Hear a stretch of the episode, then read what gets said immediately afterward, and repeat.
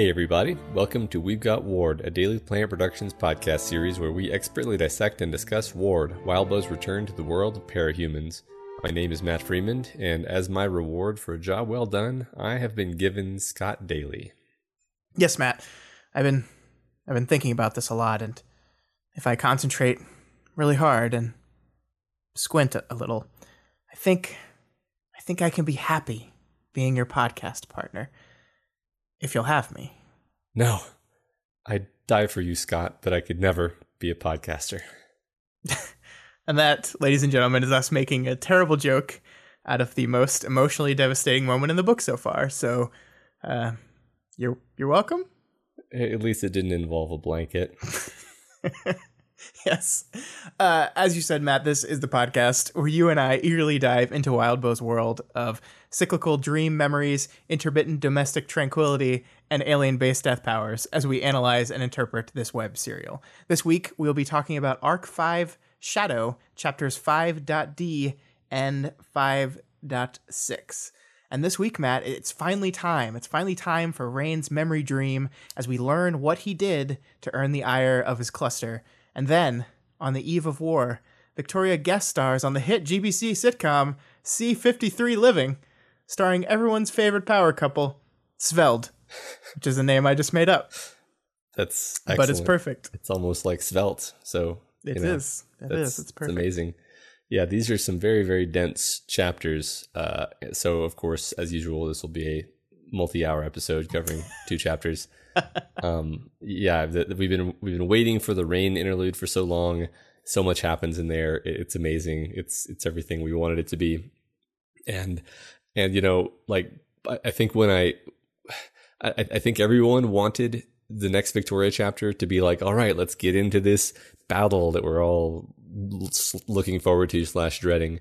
Um, but n- like no one, no one was upset that they, you know, had to sit through this extremely touching and, and, you know, satisfying domestic interlude at, at Weld and Sveta's house.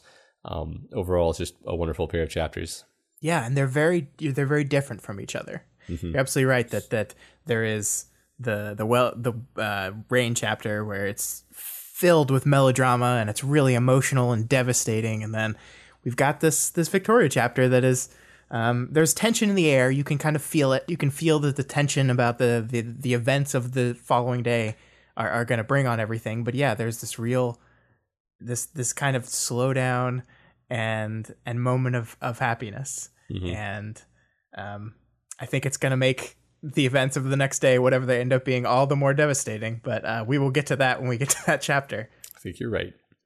All right, so moving on, uh, announcements this week. Just reminding everyone, the We've Got Ward fan art contest with the topic being the Misfit Toys ends April 4th. So get those submissions in to us, please. Yeah, it's getting, we're running out of, I think there's only three weeks left now. Man, yeah. time's going fast. Um, can't wait to see what you guys got for us. We're really excited yeah, I think three weeks is enough time to draw a picture. So yeah, and as always, this coming from people who are not artists. Um, but uh, yeah, the, you can check out in the show notes in this episode, or you can go on over to dailyplanetfilms.com. That's all the details of the rules, the prizes, the submission guidelines, all that stuff. So go check that out and uh, and show us what you got. Can't yep. wait. Uh, as far as the we didn't got Ward section, I don't think we made any egregious mistakes last week, so we're just going to move on. Yeah, go us. We're perfect. That's what that means. It means we're perfect. Exactly. Uh, so next, community spotlight, where we read what people wrote from last week's thread in answer to our discussion question. The, discussion question was: Can the cops and robbers norm persist in the wild west of Gimel, and should it? So um, we're going to be uh, changing up how we do this a little bit. First off. Yeah uh, and and generally, we got a bunch of responses to the effect of cops and robbers was never a real thing. It was just a story Tattletale told Taylor to try to keep her with the Undersiders. And while I think that's it's true that Lisa put a little sugar coating on stuff to make it sound better to Taylor, the concept of the unwritten rules between heroes and villains was absolutely a thing. The rules around exposing each other's identities, you know, were were, were real. They were enforced there were norms against going for the kill, which were ubiquitous except for kind of the fringe enemies that everyone teamed up against, like the nine. You know, mm-hmm. escalating too far and too quickly. Um, T- uh, again teaming up against the endbringers and agreeing not to fight each other during during those attacks. Like th- these are these are all real things. And when we say cops and robbers that's the name we're putting on the system of equilibrium between the heroes and villains. And uh, we definitely could have done a better job explaining that's what we meant. Um, I, I, get now that that wasn't obvious because like in, in my mind i was just thinking it was a question that had popped into my mind while i was reading those chapters from last week and I didn't really realize that uh, we hadn't recently discussed this idea of what the cops and robbers norms were, and and and like Victoria is very much trying to get back to that norm. Like that is her goal. You could say she, she wants everything to be heroes and villains. Heroes punch the villains and put them in jail. Nobody yep. gets killed. Uh, that's what she wants, and, and that's why the question popped into my head. Is I was like, I don't really see that happening. So that's why that's why I wanted people to talk about it anyway. Yeah. And you are not alone in that opinion, Matt. We have lots of people who also don't see that happening. Once again, um, for the people that that kind of got where we were going with it, um, there were so many so many great responses to this. Um, we have, as Matt said, we have kind of tried to change this a little bit um, and, and, maybe. Uh, eased up on the sheer number of responses we were pulling to try to make this section go by a little quicker. Um, but and we're going to try to combine. So it, there there are going to be times when if some of you said something similar to someone else, we're going to kind of lump you guys together. Um, not saying that you didn't have different nuances on that same question answer, but it was close enough to we feel like uh, we want to give everyone credit for their answers, so we're going to kind of group people together. And I think this first this first response is a great example of that because uh, Peta Enigma basically says that that cops and robbers didn't really even didn't really ever even persist back in Worm, so that the idea they would they would be able to happen on Earth, Gimel, and Ward is is pretty optimistic or or pessimistic, depending on which way you look at it. Um, and they also said that the big thing they said was the reason this, the only reason that the system was able to exist as it was back in Worm was um, because of Cauldron's influence and the way they kind of manipulated and controlled things behind the scenes. And, and the fact that they're gone now means that there's just no way this could this this system could perpetuate in the world. And that sentiment was echoed by a bunch of people. Uh, Viper Hawks, Negation, and Zakri all said something very similar to that. That uh, cops and robbers only existed because of Cauldron. Cauldron's gone now. Uh, the odds of of this system being able to survive without them is uh, very low. So, yeah. what, what, do you think about that response, Matt? Yeah, I, I, I, I always tend to forget that Cauldron was instrumental in keeping all those plates spinning. Uh, there's other stuff that's different now. Like for example, um, I think we might even have a chance to get into this in this episode. But you know, the, the Endbringers aren't really a threat uh, apparently anymore. Mm-hmm. And that was something uh, that was another thing that was kind of justifying the Cape's um, continued ability to behave in in that fashion. And and I think that now that we're in a world where the capes are no longer like the saviors and the last bulwark against the endbringers, people are going to have a lot less patience for this tomfoolery. Um, you know, it, it's it basically. Yeah. I, I think something I said to you earlier. Like it used to be, the Endbringers were defending against. Uh, sorry, the the Capes were defending against the Endbringers, which were the greatest existential threat. Now the Capes are the are the greatest existential threat to humanity. Um, and yep. and and so it's it's a different it's a very different roadmap, and and the cops and robbers kind of falls in there somewhere. Yeah, and I, I do think that there is a um, Cauldron had the influence, the power, the ability to kind of make sure that that the the consequences for breaking these rules were real. And i don't know if that that those consequences actually exist in earth gimel anymore. There there are people that are going to still try to abide by them and uphold them um, but what what happens if someone breaks it? And what happens when someone else sees that when someone breaks it nothing as bad happens to them? I mean we're already seeing beasts of burden say i don't care about this. Yeah. Like it doesn't matter um, so it's going to be interesting, and and I, am I'm, I'm kind of going to agree with that. Without like a central power structure, whether it's uh, upfront or hidden, I don't know if if if that equilibrium can actually be maintained. Yeah, yeah. Um, so next contributor King Curly says, "Can cops and robbers persist? Maybe." Should it without a shadow of a doubt. When it breaks down, you get the Slaughterhouse Nine. Powers are so extremely deadly, even Rains, who wouldn't be so weak if he wasn't willing to kill, uh, that, that there need to be some sort of system in place that encourages heroes and villains to pull their punches. Um, I think that's that's interesting because if we accept that they have this conflict drive, then uh, the cops and robbers thing is um, a relatively safe way of, of letting them vent that. right.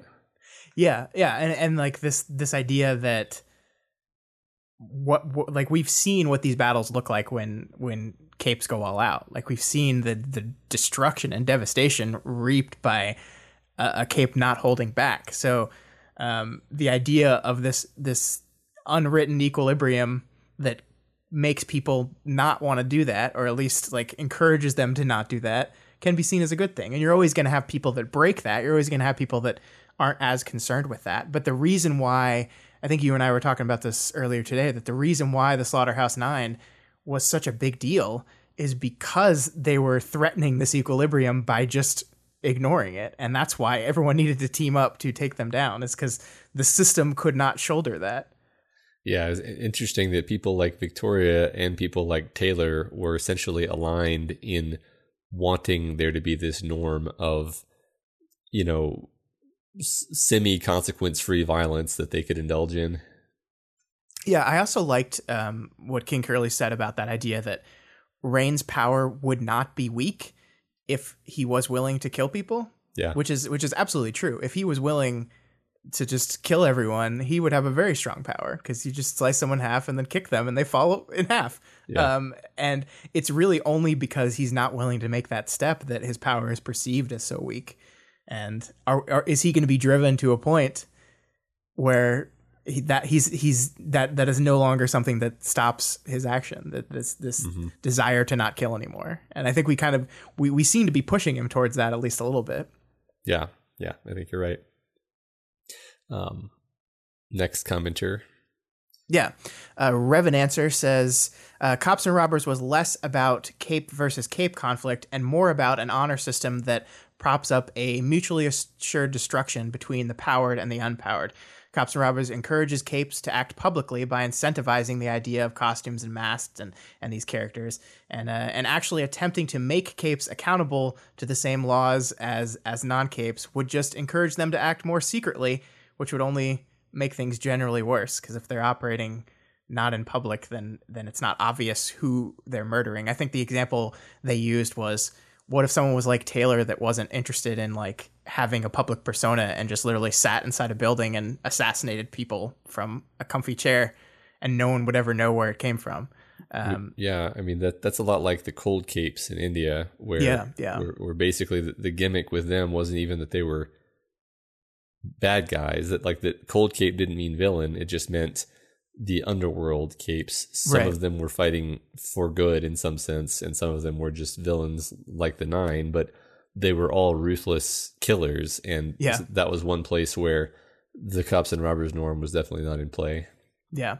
And Revenancer says that on Gimel, the whole equilibrium is kind of shattered because the traditional societal norms uh, don't exist anymore. There's there's not this like like society was society was built before the existence of capes. So there was this this general idea that non-powered people should be protected and and and that the the law was kind of built and supported by them but that's gone. And Revenancer argues that the only way to really restore this equilibrium is is through a lot of violence on the non-cape side. The only way to restore it is for them to to fight back and it, bloodily. Mm, which is sort says, of how the story started right? Yeah i think you're right. Yeah yeah, somebody getting shot. So and that's and that's that's interesting because that's also kind of part of the war that's that's brewing right now. Um, I know that the other the other world actually has a lot of capes in them now because we're rumors about cauldron influence and whatever. But it seems to be that this is the conflict between like the existence of capes is threatening our safety because the, the, broken triggers and whatnot and we like you're just making us unsafe by having these capes so i think i think that is going to be one of the big conflicts that that rises up is the non-powered people pushing back against the powered and and what that's going to look like and it, and it could very well be for this this desire to restore equilibrium. I mean, I don't think it'll be a conscious attempt at that, but it'll be them, the non-powered people, feeling truly powerless in this world for the first time, um, and and trying to rewrite that equilibrium. Yeah, right. It's, it's like like they always say, the only thing necessary for evil to happen is for everyone to just follow whatever their immediate incentives are. Yeah. Next commenter, Calinero, says the issue with cops and robbers isn't with Cauldron, but with status quo. With the status quo completely gone, the real danger now isn't that capes no longer play by cops and robbers rules. The danger is that cops and robbers becomes the only rule, which is a pretty sorry substitute for actual due process and accountability. The best case scenario is that cops and robbers only exists until a new legal system can be imposed, one that has the existence of capes written into its very bones. I like this a lot, and, and this was this touches on kind of uh, an inkling of what I was thinking of when I when we came up with the question, which was like Uh, uh, uh, basically like what does Natalie think about all this? Because Natalie always fascinates me as a character because it seems like she has her own ideas of how things should be and they're so far away from Victoria's ideas of how things should be that they can't even productively communicate about things. Like like Natalie's like things are going to look really different and yeah. Victoria's like, you mean, what do you mean? like she she doesn't want things to be different, and and I think people like Natalie, who who is just a normal human, really would prefer things to be different, and it would actually be a a, a you know tragedy for them if, like Calinero says, it would just continue to be oh, it's cops and robbers. The capes get to do whatever they want and cause lots of collateral damage. Yeah, um, yeah.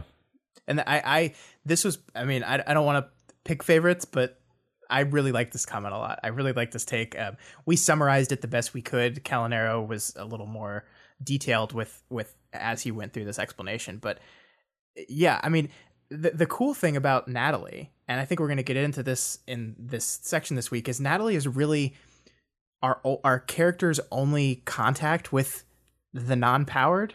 Like every everyone we know in the story so far is a cape. Everyone.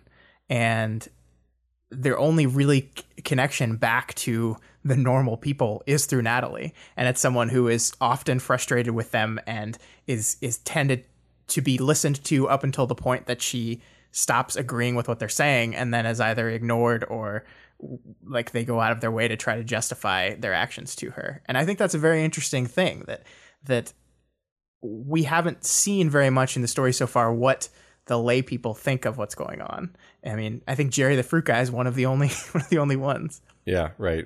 I mean, basically, we've got normal people shooting at capes. We've got Jerry the Fruit Guy, at least glad that some heroes were around to fight off the villains. Mm-hmm. Uh, so yeah, there, there's a, a range definitely. Yeah, yeah. Cool. All right, the next comment is uh, from Not Fully Coping.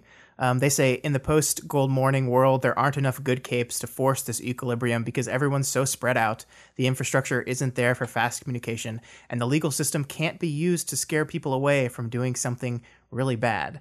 I think it may be better to have a legal system with these kind of hierarchical stages of bad guy enshrined in it so people are not just judging for themselves what really crosses a line.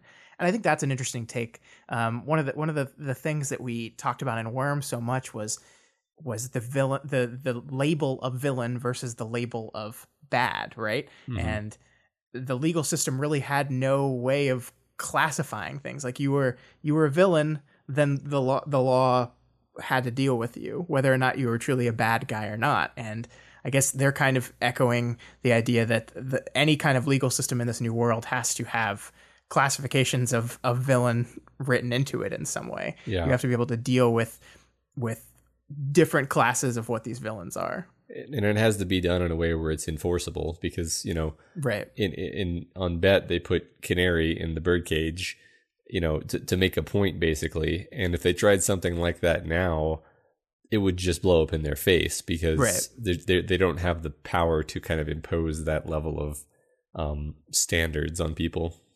Yeah, I mean, I think the honest truth, and we kind of touched on this in the the question about uh, what what a legal system would look like. The honest truth is that the non-powered people don't have any power right yes. now. I mean, like like th- there's no there's no system which if the wardens said tomorrow, okay, this is how it's going to be, I mean, maybe some of the other teams would push back against them. Some of the villain teams might push back against them, but would any civilian on Earth Gimel be able to stop them? I don't think so. Yeah, I mean it's it's almost de facto like a Cape dictatorship, which is which is interesting. I mean, we're we're definitely reading very deep between the lines here, but that is kind of what happens when you have these demigods like Valkyrie walking around. Um, basically, she's only complying with anyone else's orders, like because she feels like it. You know, there, there's there's no um, yeah, the, the capes are Yeah. their own force. They can do whatever they want, basically. Right, right. It's troubling. Yeah. So next comment from Kao Subalu.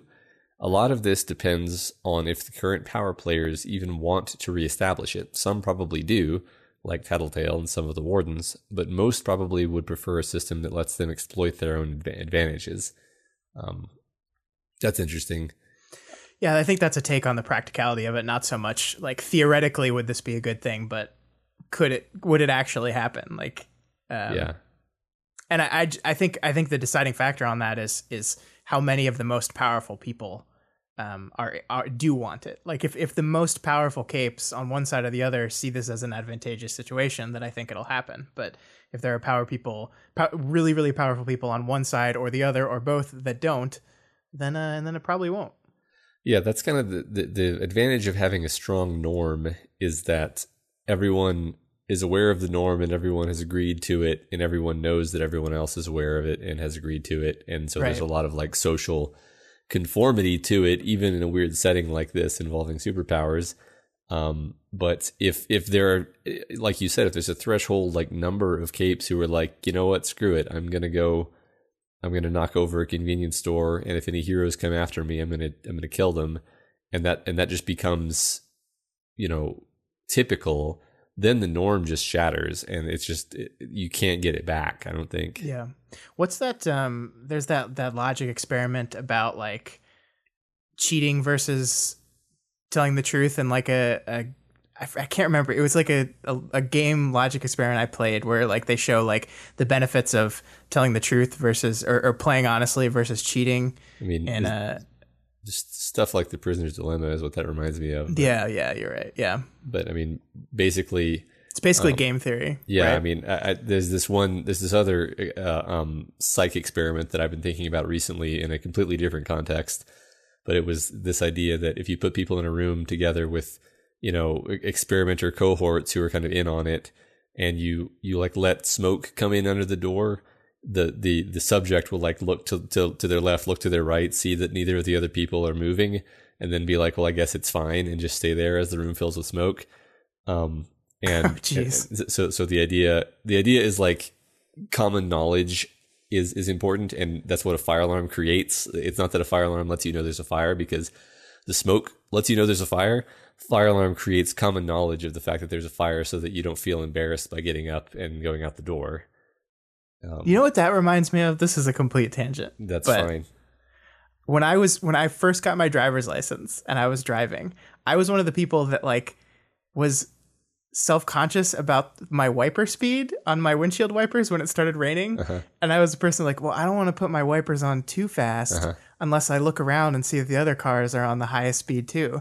And it's like the, it doesn't make any logical sense. It's stupid, but Yeah. like that's what that reminds me of. that just- like you don't want to be the one that's singled out for for like reacting to a thing that you probably should be reacting to. yeah it's the natural conformity reflex of, Right. of humans and it makes a lot of sense and it makes a lot of sense i mean it, it, it is an amusing tangent that makes perfect sense here because the thing is you would be rightly afraid of violating this norm if it were a norm that was in place but once it Right. starts to erode then the game theory changes and now it's to your advantage to help erode it Yeah. Yeah. it's, Man, it's- that that that segued pretty beautifully into an interesting conversation that ended up relating. We Yeah. we don't always do that. yeah no, that Good was job, us. that was a hail mary right there All right. I think this is the last one we got this week. I think it's up to you. Okay. Paradox says a lot of the CNR mentality was propped up by the idea of greater threats than the small scale crimes committed by city villains. with the Endbringers inert, the Slaughterhouse Nine mostly gone, Scion defeated, Nilbog pacified, there's currently a lack of large scale threats. Combine this with the general anti Cape sentiment amongst civilians, and cops and robbers probably can't exist. This could lead to trouble the first time a real threat does appear. The villains aren't benefiting from a system that allows them to operate relatively safely, so why should they help out? Then that I think that ties into what we were talking about earlier, right? That the, the the whole idea of this equilibrium was predicated on the existence of a greater th- threat than the conflict between these two sides. And you take that threat out of there, and the conflict between the two sides is the only thing, is the only game, then it's going to escalate beyond cops and robbers. Yeah. Yeah. Uh, that's, yep. I don't have anything to add. I think that just neatly capped off that discussion. Um, yeah. Great stuff, guys, as usual. Yeah. Um, and I think that's it. I don't think yeah. we have anything else this week on the thread because that was such a great conversation. I am I, every every week, Matt. I worry about the question: I, Will this start a discussion or not? And then it does, and every week I'm impressed yeah. by all your responses. So if we didn't get you this week, or or we lumped you in someone else's, sorry about that. But um, we we are reading them all, and we do like them. Yeah, yeah, really do, guys. Thanks. All right, moving on into the chapters. We begin with 5.d, uh, the fourth interlude from Rain, and finally, it's Rain's Night.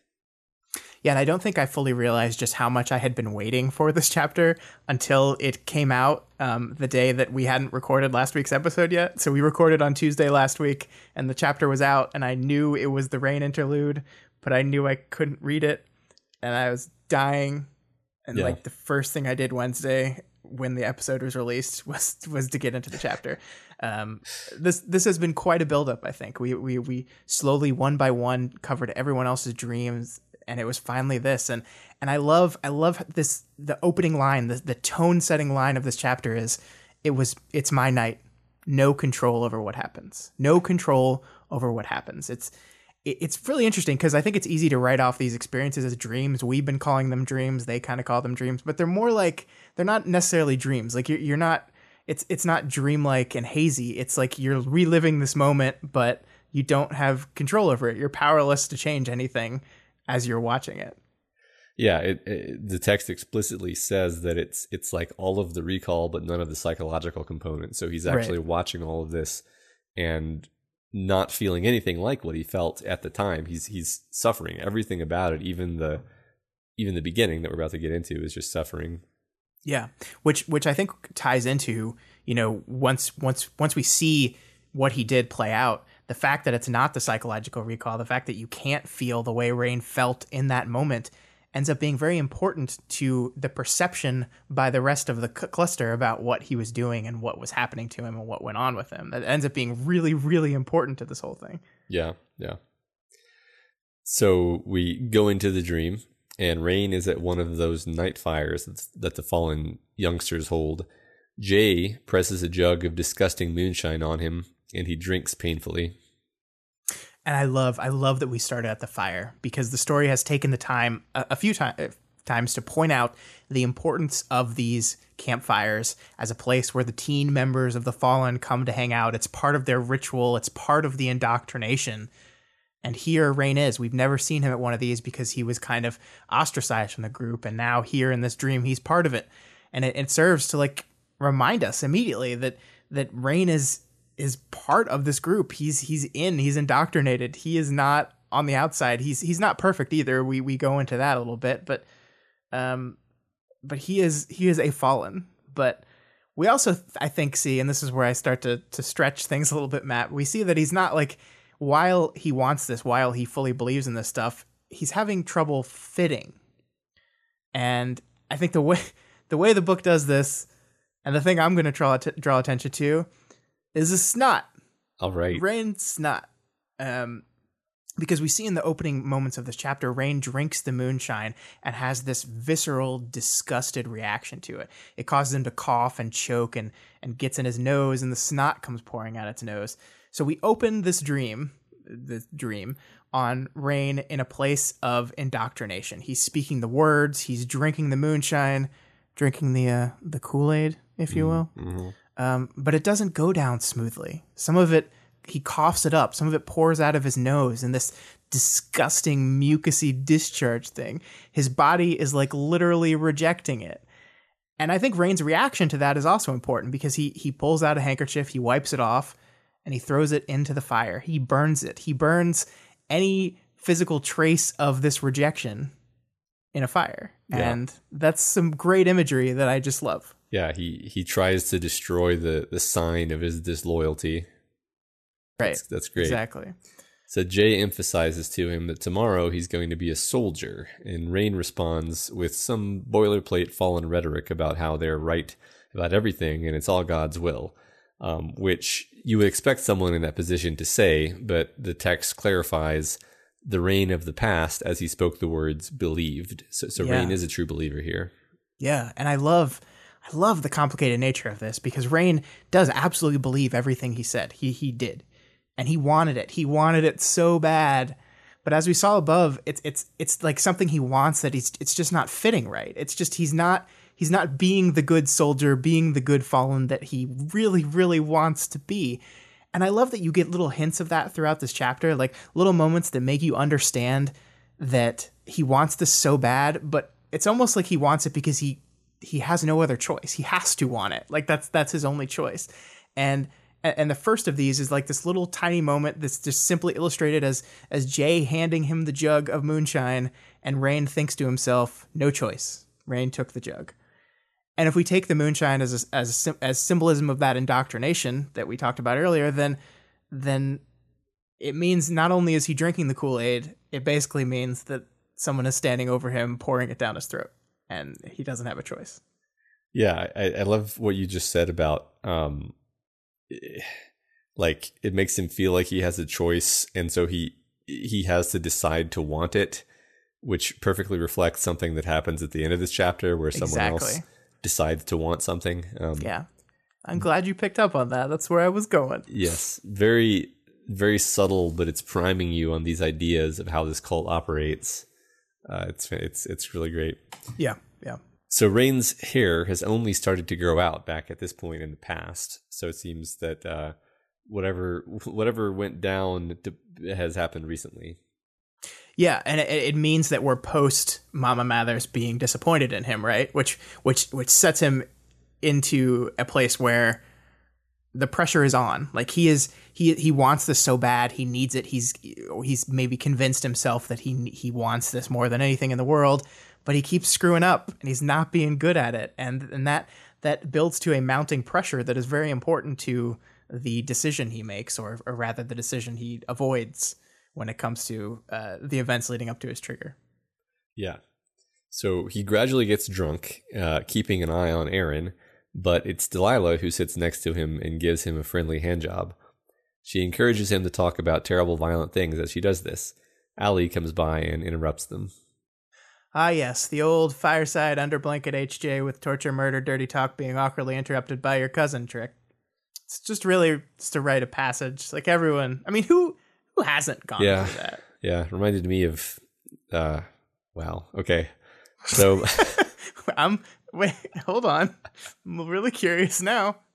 Where I were mean- you going? I mean, you know, just you know, everyone's first old fireside end of like blanket HJ with torture, murder, dirty talk being awkwardly interrupted by your cousin event. Ah, yes, of Yeah. So the text emphasizes that Rain is just watching all this with his current mindset, embarrassed about it, embarrassed about the fact that Erin might be noticing, and dreading what is coming next. Yeah, this is I think this is the best the best part of the of the chapter for me because we we build ourselves to have two distinct Rains here, the the Rain of the past and the Rain of the present. And we we stylistically demonstrate that difference with the italic, italicized thoughts of present Rain. Like every so often there's Rain in the present observing this thing and thinking stuff. And that Rain kind of offers us justifications and explanations for things.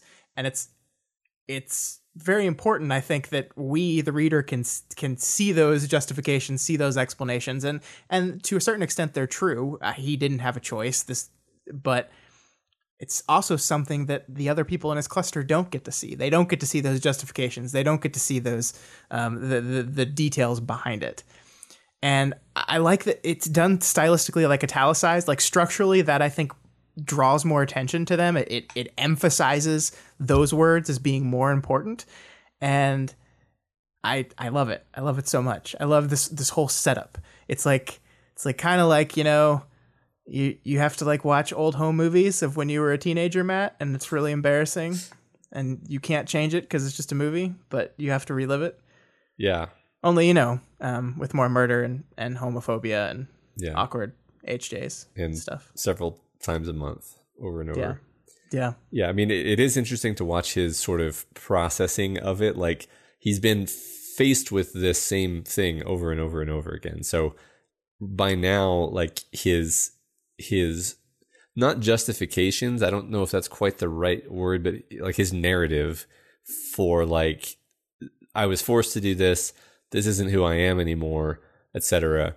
That that is like finally honed at this point Yeah. um, to the point where this is still causing him suffering because like it is him that he's watching doing all this Yeah. and, and he does know that he did these things but like th- i think that this this however long it's been a, a year or whatever has been a process of him like g- pushing away the person that did that did these things until he is almost dissociated from it not quite though because it still still wears on him terribly Yeah, yeah. I think your justification has a, a negative context that I don't think I meant in that case. Uh, Yeah. he, he has explanations. yeah it's I, I- think the way you were using it was fine I, I was i was more like what what is what is the name for what he's doing here and i think i think it is like he's he's crafting a narrative that allows him to look at himself in the mirror so Yeah, yeah, um yeah so right so Seir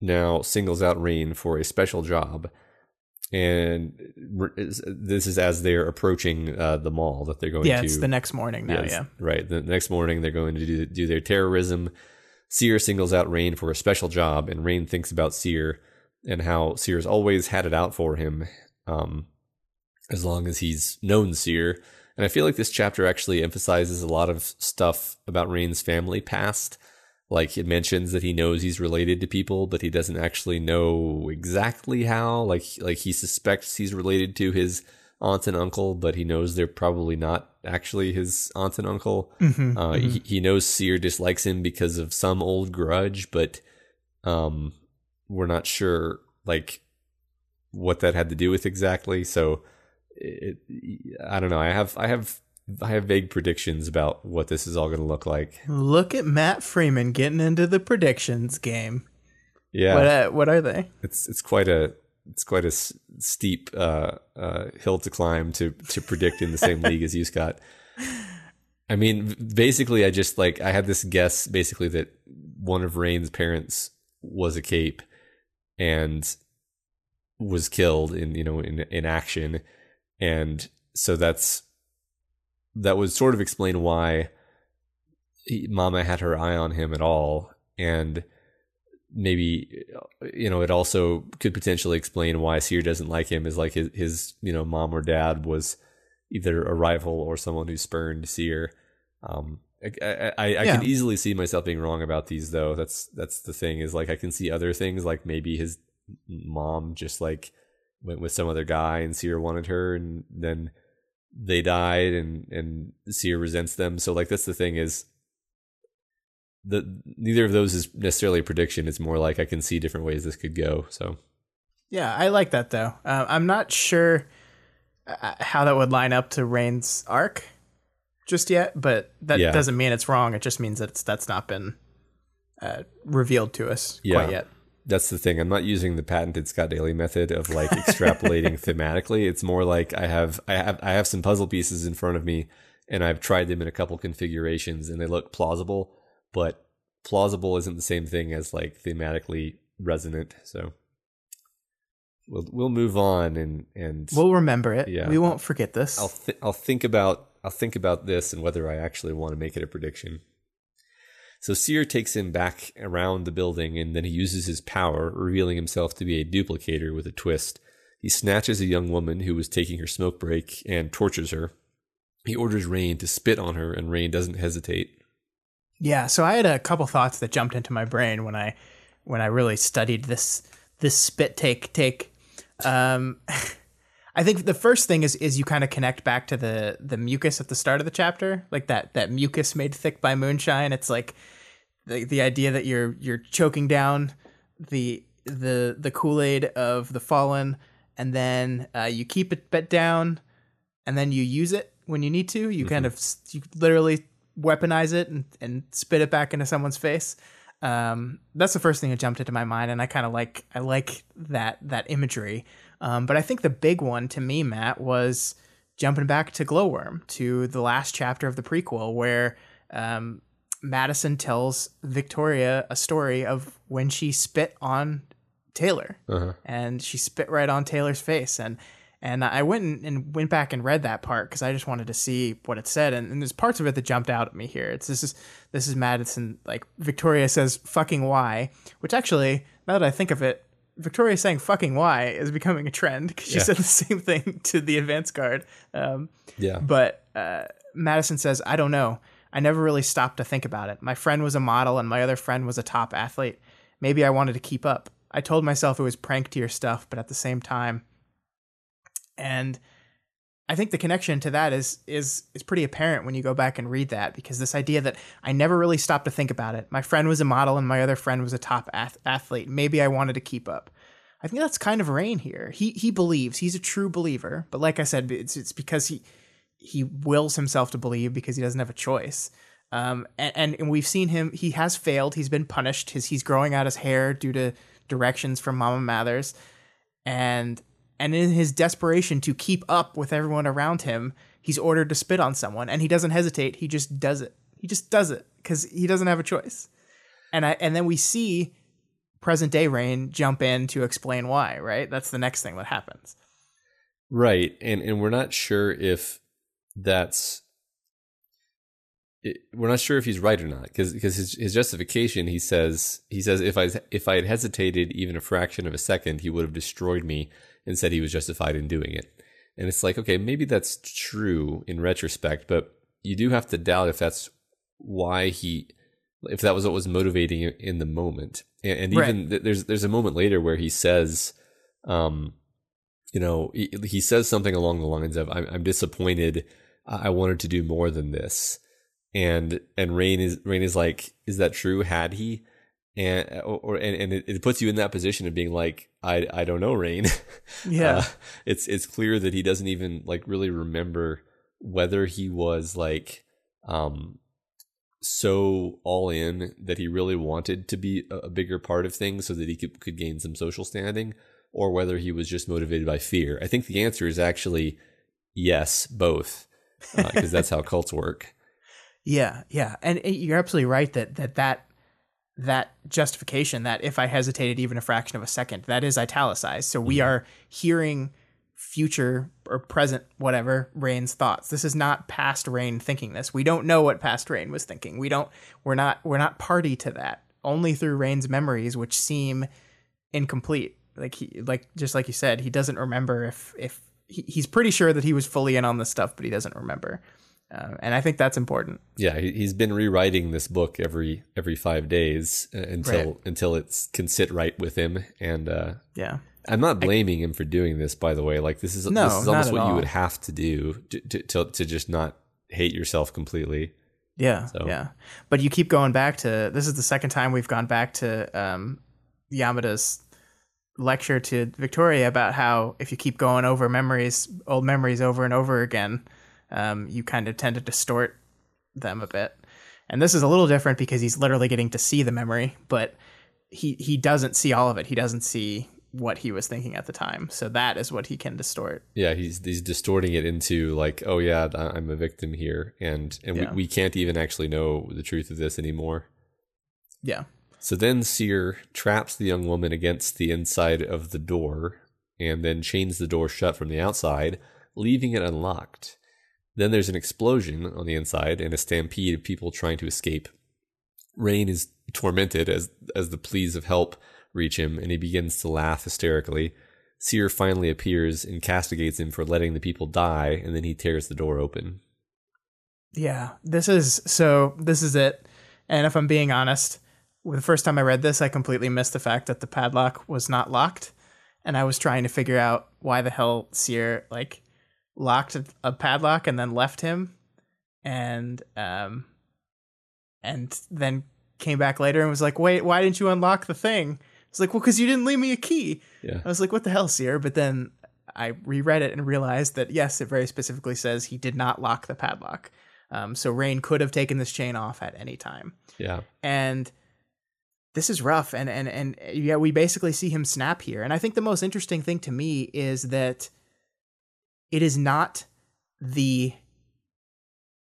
the being torn on making the decision that causes him to trigger it's not the decision between do i release the people or do i stand there and do nothing that that choice right there is not the thing that drove him to trigger um, that's not that indecision. He sits there wondering what the right thing to do is. He's torn, he's undecided, and he kind of just snaps. But he decides, right? He doesn't touch it. He backs away and he kind of goes a little crazy for a bit. Um, but he basically makes the decision that that the price of maybe pissing off the fallen, that maybe um, losing the chance to be at the, the soldier is these these deaths, these people is a price he's willing to pay. And but that isn't what causes him to trigger. What causes him to trigger is is Seir appears, yells at him, kicks him, gives him a look that says, "I'm you suck," and abandons him to this crowd of angry people bearing down on him. And that that is the moment that he triggers. Like this realization that he sacrificed other people's lives for his happiness, for for what he wanted, and that was still the wrong thing to do, and he's still screwed. And like I think that kind of just that crazed like mind whammy is what finally just broke him. Yeah, I saw some very interesting discussion as to whether Seir was trying to throw him under the bus or not. You know, basically, yeah. basically, did Seir did Seir actually think that he had given some kind of signal that Rain didn't see? Um, you know, did, did did Rain legitimately miss a signal, or or, or did Seir make a mistake and he's trying to cover his ass, or did Seir completely plan this and intentionally withhold the signal just so that rain would look really bad uh, and, and then show up and act like it was all rain's fault? In, in either case, it, it, it kind of, it, it's, it's, there's some very interesting kind of ambiguity as to how much of this is Seir turning the screws on Rain just to mess with him and how much of it is just Rain's, you know, executive decision to do what he did. And I don't have yeah. the answer. yeah, I don't I don't I don't either. And because you're absolutely right that like Seir specifically sits him down and says, if you let any of these people go, you will not become a soldier. Yeah. But he doesn't like he doesn't say, okay, keep him in there for five minutes and then let him out, but keep them all here. Like let him out of the door, but keep them in the area. He just says, if you let them go, you will have failed us. Yeah.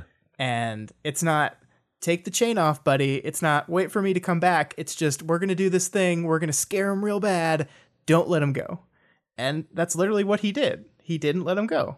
And so I, I, I don't know either. I think there is kind of a tendency to to push the blame onto Seir because we like Rain yeah. And we we want we want we feel sorry for him and we don't want him we want him to be a victim and uh, he absolutely is to a certain extent that the, he's been brainwashed by this terrible cult but um, I think it is important that he he makes the decision here and he's laughing. I think that's very important and yeah. Yeah. And, it's it's a perception of that, right? Like it, this gets into into what everyone else was seeing when they watched this stuff, why they perceived it the way they did because he's laughing here. Right. Yeah, and and and just to kind of wrap wrap all that up, like like you pointed out, I, I think very importantly, he doesn't trigger as he's tormented, you know, standing in front of the locked door. Like I, I honestly thought that that his power was going to be blades to sever the chain so that he could have the chance to sever the chain and then fail to do so. Right. No, right. the the trigger occurs after the doors are open. Eh, eh, and and like you said after all these people are are surrounding him and it's just it really changes the context of kind of what I thought the meaning of his trigger was. Yeah, it makes him it makes it a lot less sympathetic to him, right? That like the thing that broke him was not failing to save people. The thing that broke him was failing the fallen and then having to live with the immediate consequence as the people surrounded him angry, Yeah. all looking down. It, it's it's the rejection from people that caused him to trigger, not the the act of killing people. Yeah, I, it, probably. You know, it, yeah, I could- mean we're we're assuming here. yeah. yeah. It could, you know, the, the, the it could even just be like the mental stress just kind of crescendoed there, and you know, but but yeah, I, th- I think, is possible. I think there's I think there's definitely something to read into all of that. And, yeah, I mean, it, it, it feels deliberate, right? Like if you were trying, like like you said, I think you and I were not the only ones that thought it was trying to get the chain off, and to specifically separate the trigger event from the removal of the chain feels like a, a deliberate attempt to separate what caused his trigger from that choice. Yeah. and I, so that feels deliberate to me. Yeah, I think we'll we'll get to a little bit more trigger talk in a second. So let's let's move on into, you know, it, it says that the the trigger the trigger hits him in the dream, and then he wakes up in you know, or, or rather he is now in the next part of the dream, which is the the Pentagon. Um, he reaches for his chair, but it's missing when he emerges. The room, the, all, all four of the visible rooms actually are a complete mess. They've invited some the, the the other cluster mates apparently have invited some other cape, old one tooth is all we know what to call her, uh, to try to help in the dream world. And it appears that the shards have destroyed this intruder. Yeah, Pentagon doesn't like people. Yep. Um, I loved how this was set up, Matt, because we've been hitting this beat over and over again. Every time he hits it, goes into that dream, the chair, it's always there. It's always in the same spot, again and again and again. Establish, reinforce. We, I think, I think it did it three times here because each each time he was in the the Pentagon, this is the fourth time we've seen him in there. So the chair's always there. The chair's always there. The chair's always there. The chair's gone. Yeah. Something's different what is happening and i think that immediately like shocks you into a focus mode where you're like what's going on what is what has happened Yeah. why is this different Right. But of course, it doesn't really cost him anything right now. All we learn No. is that the the, the powers re- retaliate against uh, intruders. yeah So seeing that this has happened, Rain immediately tries to summon Mama Mathers into the room so that she can be killed too, uh, but it doesn't work. yeah a completely sensible move that uh, almost seems to have been put in here by wildbow specifically to head off any future topic threads they're just like what if mama mathers come, came into the pentagon like let's just let's just head that off at the pass and say nope doesn't work moving on Yeah, I mean it, it's clever and it's also telling as to like where his mental state is that he just immediately goes there like, oh yeah, maybe I can get her. yeah No. yeah exactly yeah So Rain asks the cluster mates for help, which is which is shocking to to us in that moment. yeah Uh, the others aren't very receptive, though. He tries to explain that the fallen use powers on people to compel them. Uh, still, no one's listening. And then here comes a little bit more trigger talk. He says, Why do you think my share of the powers breaks things apart? They're thematically tied into who we are. And my share is to shatter things because I was fucking shattered right then. And then Cradle argues back, It's a power to destroy because you destroy things. You know how I know? Because you fucking told us. Day one. You, me, him, her in this room. You laughed. You told us we deserved it. You threatened us. Uh, so I think this pair of quotes shows us how much Rain must have changed because he, uh, the guy who we actually saw in that trigger vision was someone who lashed out defensively, laughed at them, um, probably was a horrible person, all the way to now philosophizing about the thematic meaning of the powers. Mhm. Um, not that I'm certain he's right in his interpretation here, but at least he's you know thinking about it in these terms. Yeah, I'm not certain he's right either, and I think either of these exclamation explanations could make sense, right? Yeah. I think this goes to show us that the change to Rain's personality was not immediate, right? Like this it seems to have been a gradual change over time. And we've been talking about this idea a few times about um, was this personality train change just caused by like a, a shard based personality bleed where it just took person X's personality and stuck it in person Y, and now you're you're a different person now. Um, and if that was the case, you would think that the the change would have been a little more abrupt. It would not have been so slow to happen because in the first few days he's acting very much like same old Rain. Uh-huh. Um, so so it appears that this cha- behavior, this change in his behavior, was learned behavior, um, which means that that he as he got to see from these other people's perspectives, it changed him slowly. Um, which kind of means that that's the same thing as true for the other three. That they just that he just they just didn't take all his hate automatically. That this was this was something that built up over time, um, having to be subjected to these visions over and over again.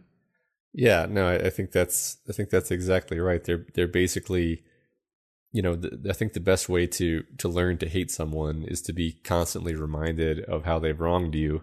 Yeah. Um, and in contrast, the and perhaps this is less, you know, orthodox, but perhaps a good way to learn to forgive yourself is to be confronted so painfully with the thing you did wrong over and over again that you either have to either go crazy or reject that part of yourself so thoroughly that you don't see it as yourself anymore. So they've been sort of indoctrinated into hating him, and he's been indoctrinated into wanting to get as far away from that as possible. And Yeah. Yeah. that kind of explains everything that's happened to them without even having to resort to a personality bleed at all. Like like the personality bleed could be a thing, but I would actually think it was cool if it wasn't a thing. It was just they're being brainwashed to use a, a theme of Rain's story. They're being brainwashed into a whole new mindset just by being shown these things over and over again. I like that a lot, and I agree that it is a lot more thematically interesting than just the shard did it, Yeah. right? Yeah. Um, and I think you're right that that seeing all this this this moment, I think we finally understand why they hate him so much. Because if you look back on on this dream, the laughter, the fact that he got a hand job the night before he ruined their lives, the the fact that Rain's life on the surface seems to be pretty blessed. Like we don't we don't we these are just like the rest of the people don't see those italicized thought moments of present Rain. They don't see the moments when he says, "No, I didn't have a choice. I had to do this. There was no choice." Like the, the, the these dreams don't let the rest of his cluster see Mama Mathers. They don't let the rest of this cluster see the indoctrination. That the fact that they don't have that choice. Everything we know about the fallen, we the reader uh, know of the fallen, who they are, what they do it's all left out of this dream. It's not included as part of this event. They're they're almost like the fallen are designed. That's a cult's work to force you not to think about your actions, to force you to be so indoctrinated that you don't question these things. Like that's literally what Mama Mathers does, right? Like if you question those, if you doubt me, if you doubt this, I will appear before you to reinforce it. So Rain doesn't ever think about this stuff. We don't ever see him hesitate. Nothing in the dream ever shows if he was in conflict or feeling conflicted about this at all. And then it's the laughing. So of course they hate him. Of course they don't believe him. This is all they get to see. This is all they know of him. Yeah. They don't know the person he is now and they can't. Yeah. Yeah, I think Rain originally said something about how like the, when he was first explaining the dreams, he said that the the dreams are selective. They they show things selectively. And um I think maybe even more important than showing things selectively is it it isn't showing what's happening in his head. So Yeah. like you said, if you look, yeah, I I, I bet if you look at any cult, really, like if you just shown a camera in there, everyone would just seem like, oh yeah, they're they're all just sheep. They're all just complying, and they're all so weak, and and they're all complicit, and they and they basically deserve it because of how complicit they're being and that's uh, pretty unfair really to the to, to, like what those people are probably going through and the sorts of social pressure dynamics that are going on and and and whatever's actually in their heads Yeah. Yeah. I think you're absolutely right. yeah so after you know his cluster mates don't listen to him at all he the, the dream ends he wakes up on the floor of his shop with a hand caressing his scalp which we expect and perhaps hope is Erin's, uh, but it's Mama's.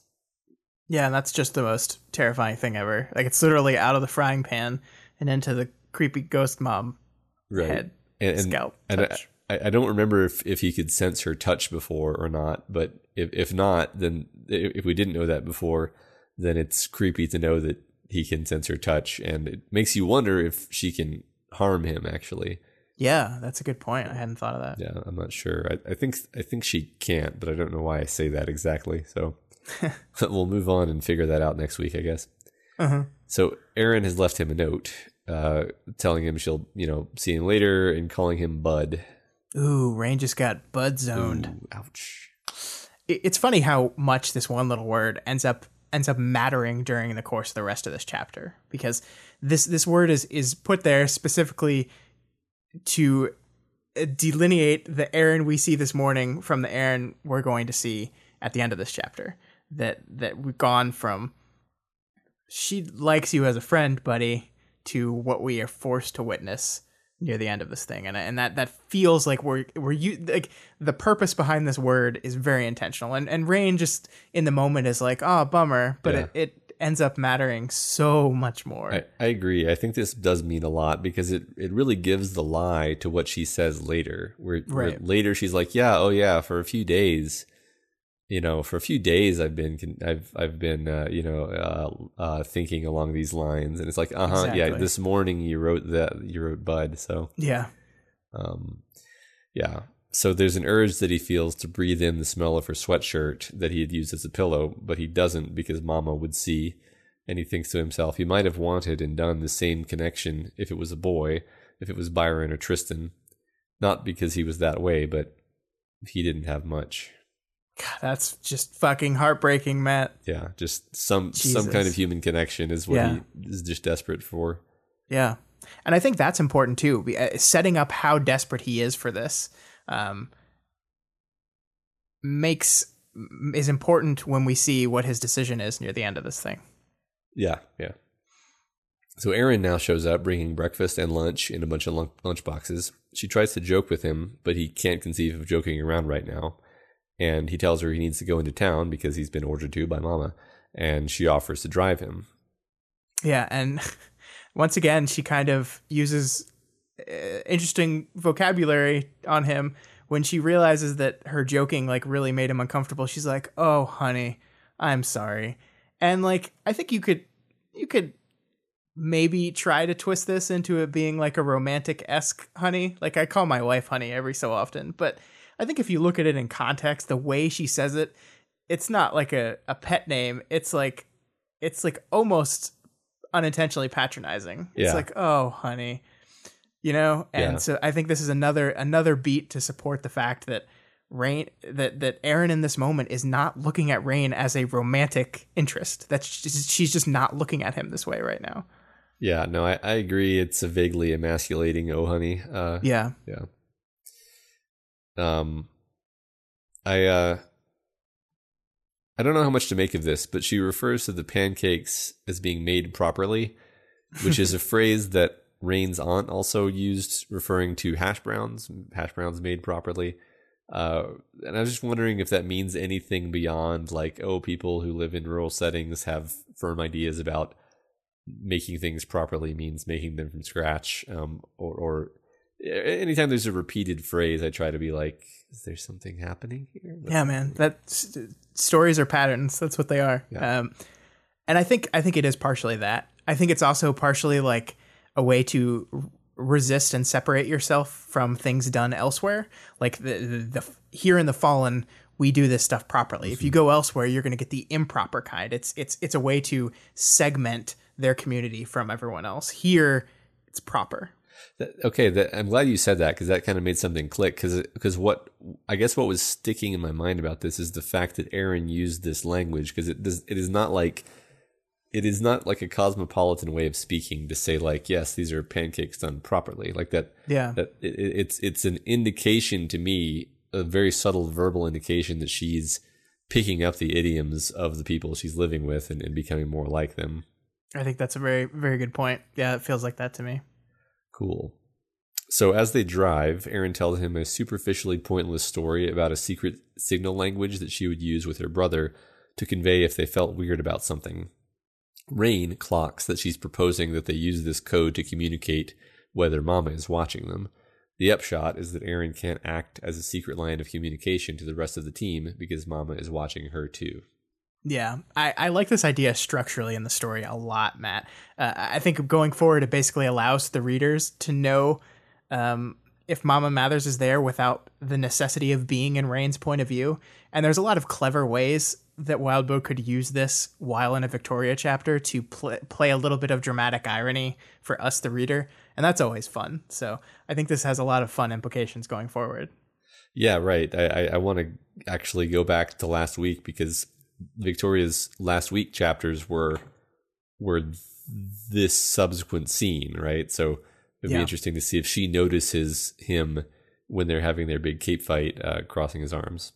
Well, we'll get to it in a bit, but I I did it, Matt. Oh, I you? did it. All right. Well, I I, can't it. wait to can't wait to see the results of this investigation. um. So yeah. So we now pick up from the point in the conversation with Tattletale that uh, that they were watching via um, Kenzie Cam, and Imp imps into the frame, and Kenzie complains that her cameras are freaking out. And Victoria tells us that Imp's power now degrades film over time, which is either a new development or perhaps people just hadn't noticed that it did that before. Yeah, I mean, it's possible that it's it's the latter, but I, narratively, I think this serves as shorthand for, "Hey, everyone, Imp has gotten stronger," um, and I think that's important because I think it it it's a convenient way to kind of explain any future Imp v Kenzie shenanigans that are going to happen in the future because Kenzie seems like the perfect counter to her, but we're now establishing here now that that is not necessarily true. Yeah, that's that's interesting. That's a good point. Victoria gives the team a Parahumans 101 lesson on the on the theme that powers can become stronger over time due to increasing familiarity. Yes, I'm sure this won't matter at all Yeah. in any future moment in this story. No, we're, we're certainly not setting anything up at all. Rain is practically shaking with restrained emotion here, just watching all this. yeah. Um, and and and, and again crossing his arms, which you know no one notices what's going on. Yeah, he he even says that Erin's not here anymore, but he just is doing it out of habit now. Yeah. So so Scott, did did Rain do that last week? He did not do it last week. Um, last week's there was a lot of action going on, and we really didn't see a lot of Rain. But chapter 5.2, um, after Rain leaves the room to get some fresh air, um, because he gets frustrated and leaves, and he comes back in just as the advanced guard arrive. Um, he walks back in the room, and it says Rain entered the room. He approached the desk with his arms folded, looking wary. And I think from that we can assume that yes, from this moment on, Mama Mathers is there basically the entire time. She witnesses basically the entire fight, um, all their planning, everything that's going on. She has witnessed it. We can we can make that assumption. Yeah, that's great. Thanks for thanks for checking that out. Yeah, yeah, So then, of course, Rain he he's you know watching all this, watching the Undersiders, thinking, and he thinks to himself, but Rain knew he'd have to kill Mama, he'd have to kill Snag, he'd have to kill Love Lost, he'd have to kill Cradle. yep. Oh boy. Yeah, So that's where that's where we are now. And the, the, this is the really tragic moment of this because like Rain is a murderer. Rain has killed people, and Rain has struggled this past year to change away from being that person. And now the situation he's in has forced him into a place where he feels like he has to fall back into being a a a different version of that same person, a person who kills people. Yeah, um, I, I love the language of this. I mean, it's it's the same language, but it's it's repeated four times. He'd Yeah. have to kill Mama. Uh, it, it doesn't you know it, it doesn't chain together the names with commas or anything like that. It it uh Yeah. it really makes you feel the weight of each of these people, each of Oh, these yeah. targets, each of these enemies who wants you know who who, who basically all of them are his enemies. Uh, Yeah. I, I, don't know. I, I loved it. I loved it. No, I think you're absolutely right because like you could very easily write this as he'd have to kill Mama, he'd have to kill his cluster, Yeah. and then you could just be done with it. But no, this this is intentionally pulling pulling out each person. This is personalizing each person. This is giving weight to each life, and I think that does establish that this is not an easy decision for him. This is not something he takes lightly. Um, this is something that he feels like he has to do now. Yeah, I agree. So we listen to the Undersiders talk amongst themselves. Rachel doesn't want to go inside. Imp pokes fun at her. Tattletale concedes the toys are incredulous that the Undersiders are actually a successful tape team. Cape team. This is just fun because we're getting to see our Undersiders interact again, and it's it makes me happy. Um, of course, the thing that the Misfit Toys don't know is that the Undersiders are missing a pretty important element to the whole uh, being a successful Cape team in Taylor. Um, they don't they don't have that person anymore, so Yeah. they didn't take over a whole city without Taylor. Yeah, I, I just I love how consistent all this is, though. Like like it is kind of ri- ridiculous that Rachel doesn't want to go inside, but Yeah, Tattletale doesn't push her because Tattletale doesn't push her sister figures, you know. Yep. Um, yeah, and and and uh, Foil is like mildly passive aggressive about everything, but just kind of lets it go. So yeah, it's it's the, these people we know and love. I do find it interesting that the, the that Victoria specifies that Flechette Foil um, joined the dark side when she went with Parian. Our hero is still in the mode of if, trying to make everything black and white, to make it good and evil, bad guy, good guy. Um, when when we the reader know because we've seen we saw the the weight of the choice that Foil made and the the relationship she has with Parian that it is not that that simple. She did not just say, "Okay, I'm going to be a bad guy now. I'm going to go to the dark side." The force choke. That's not how it works in Worm. No, You no. don't you, you don't get more powers when you become villain. No, not, no. no. you don't get 20 dark side points No, and get new dark side abilities. Sorry. Uh, yeah. So Sveta mentions that one fun time that she ran into Taylor in the bowels of Cauldron at the end of the world. Yeah, and that makes me wonder if if we're gonna get to see the scene when she explains that to everyone else. What went down is like, yeah, and then the bug girl threw me at someone. Yeah, and then I got into a fist fight with Scion, and uh, y- yeah, no, like uh, it, it's funny that you know we're we're teased on that moment, but we don't go into it because yeah, we kind we kind of want to, and we kind of don't want to. You know, it's not necessary. I agree. Like if you're reading this book, you know what happened. Um, it it would be fun and fan servicey to get to to see the story told, but it doesn't need to happen. it's need to be reminded that that happened, but yeah, I agree. Yeah. We don't need to go into it t- too Yeah. much. Yeah. So Tattletale finds some privacy, apparently to make a phone call, but she ends up pressing some kind of tinker device and then addressing the team directly, by name mostly.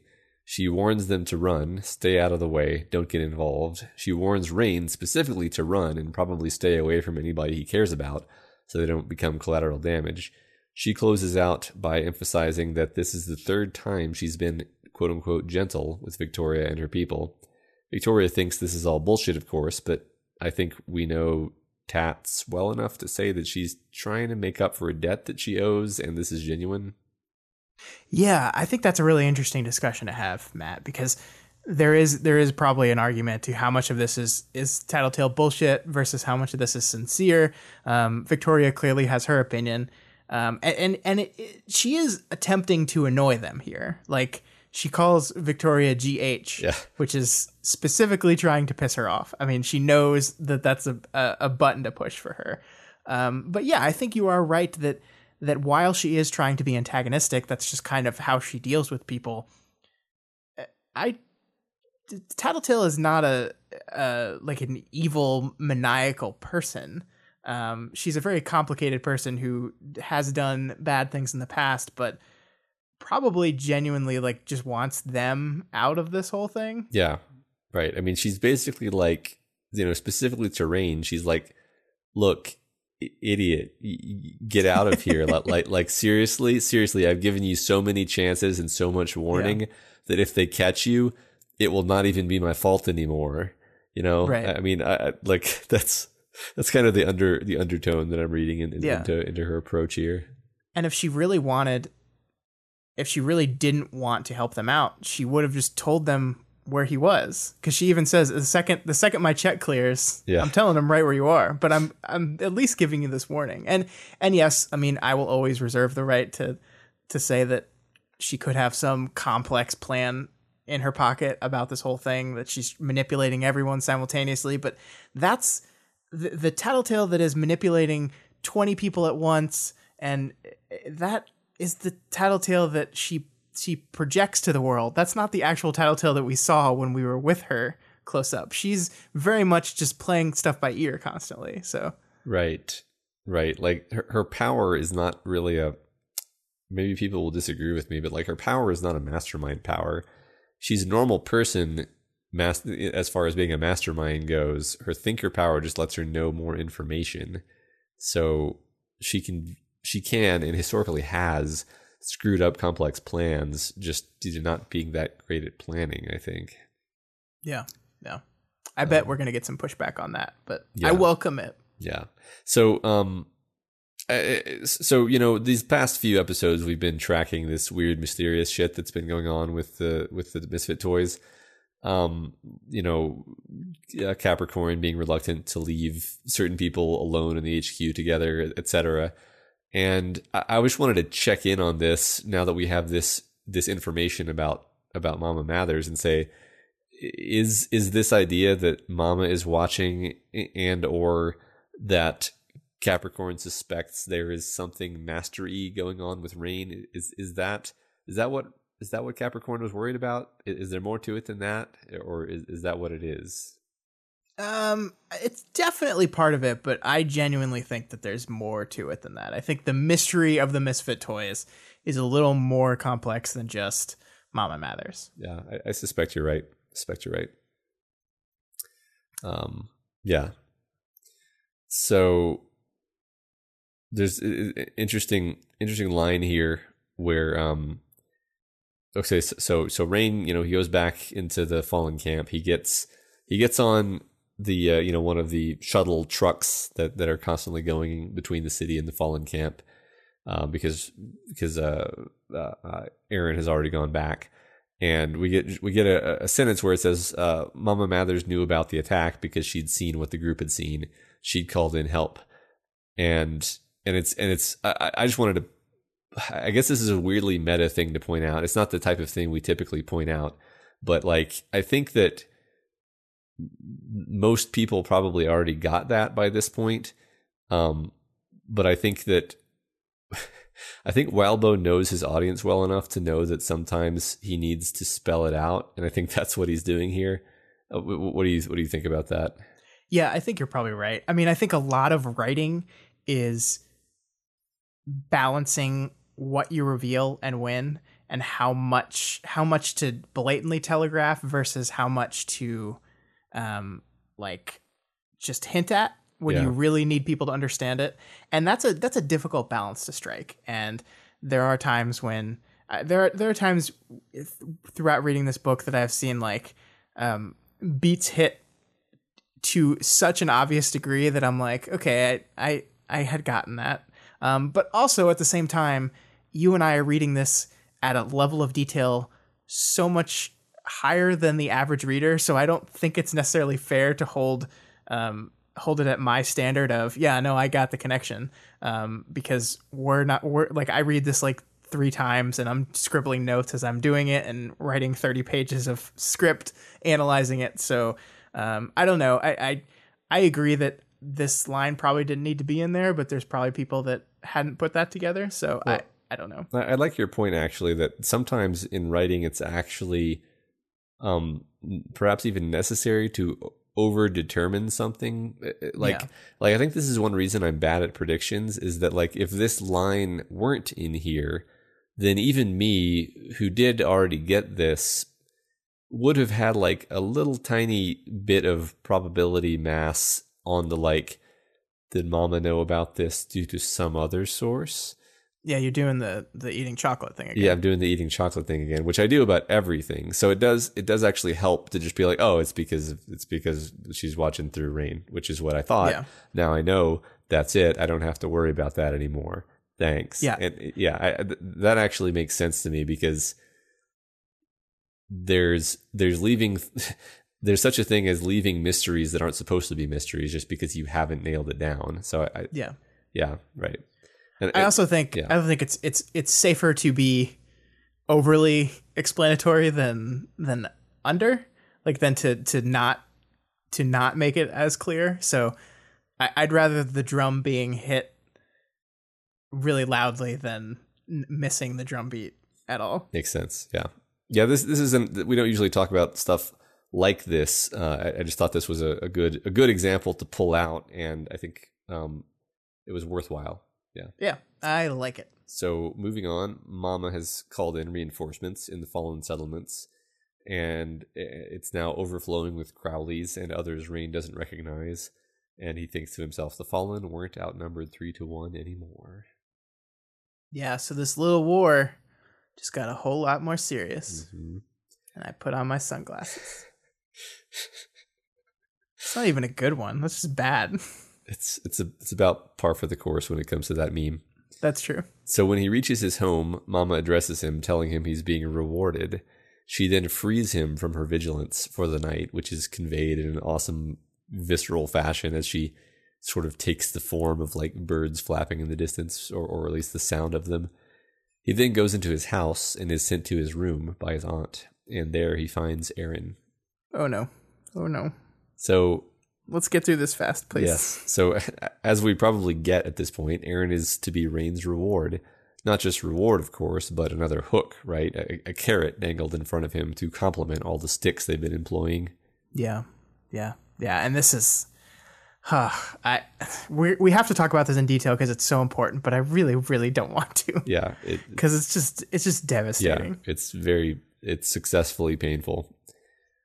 So Erin rambles about how she's recently started thinking she could actually be attracted to him. She tells him he's way more attractive than Nick Cage, which is a lie because Nick Cage is a truly beautiful man. Yeah, and he was really good in The Breakfast Club. what the fuck? The Breakfast Club. yeah. So um, she, I, I, know, I know exactly. But this, but this is also like, I mean, it's it's hilarious that we see another little flavor bit of uh, how this world's movies are a little bit off, but also the idea of no, you're way more attractive than Nicolas Cage. It's like the worst fucking compliment yeah. ever. I mean, like, I, not, not that Nicolas Cage is a bad looking dude, but I don't think like he's he's kind of funny looking. Yeah. Yeah. Like he's not conventionally attractive. Not a heartthrob. No. Yeah. Well, you know, we're being she's she's being honest. Yeah. So she tells him she's been sitting here for hours, convincing herself that, as she says, uh, this is the only way I get anything close to a happy ending.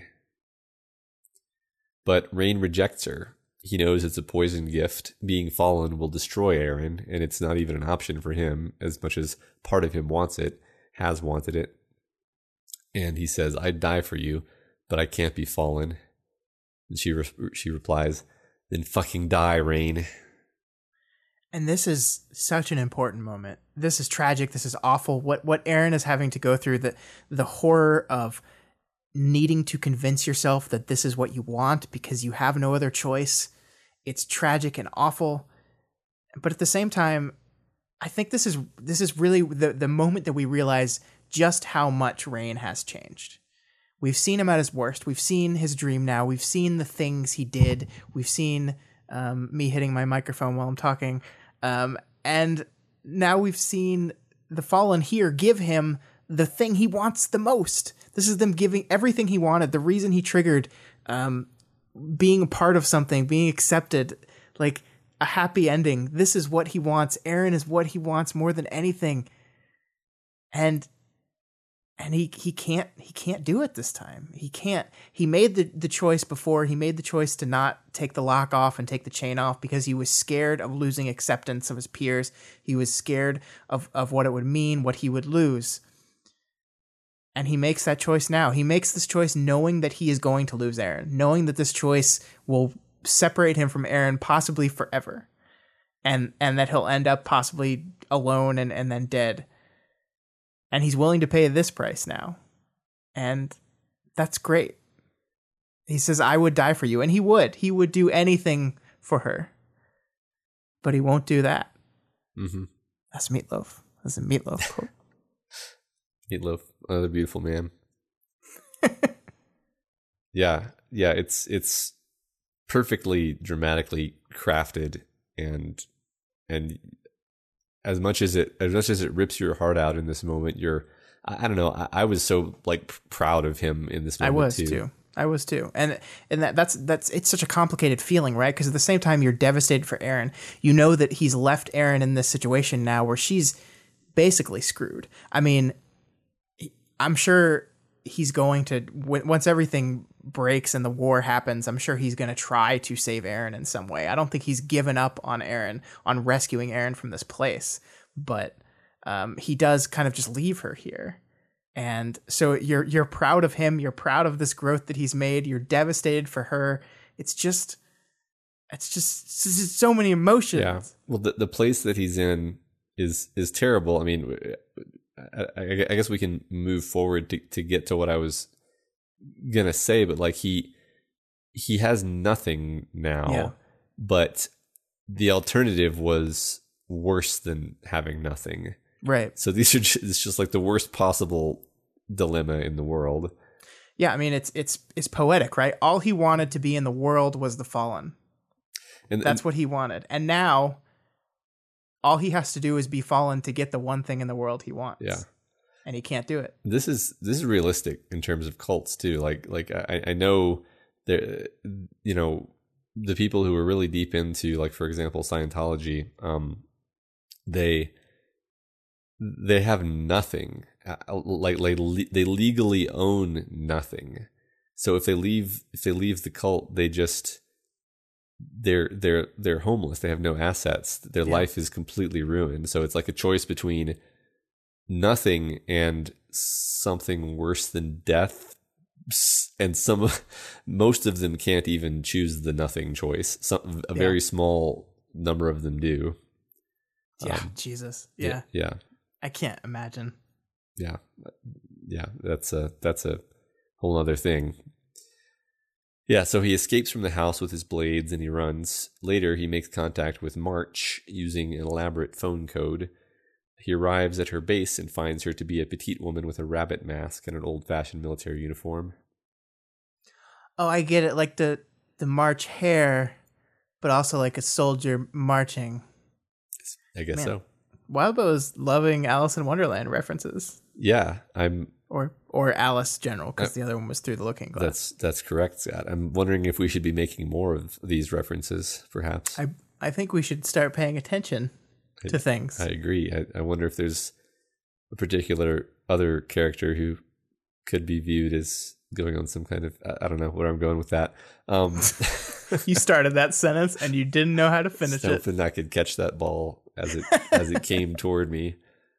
Um, yeah. So uh, March. So so we've been given the excellent advice on our show that we should explain who people are if it's not. Oh clear. yeah, and we keep forgetting to do we it. keep forgetting to do that. Um, thanks, Stephen.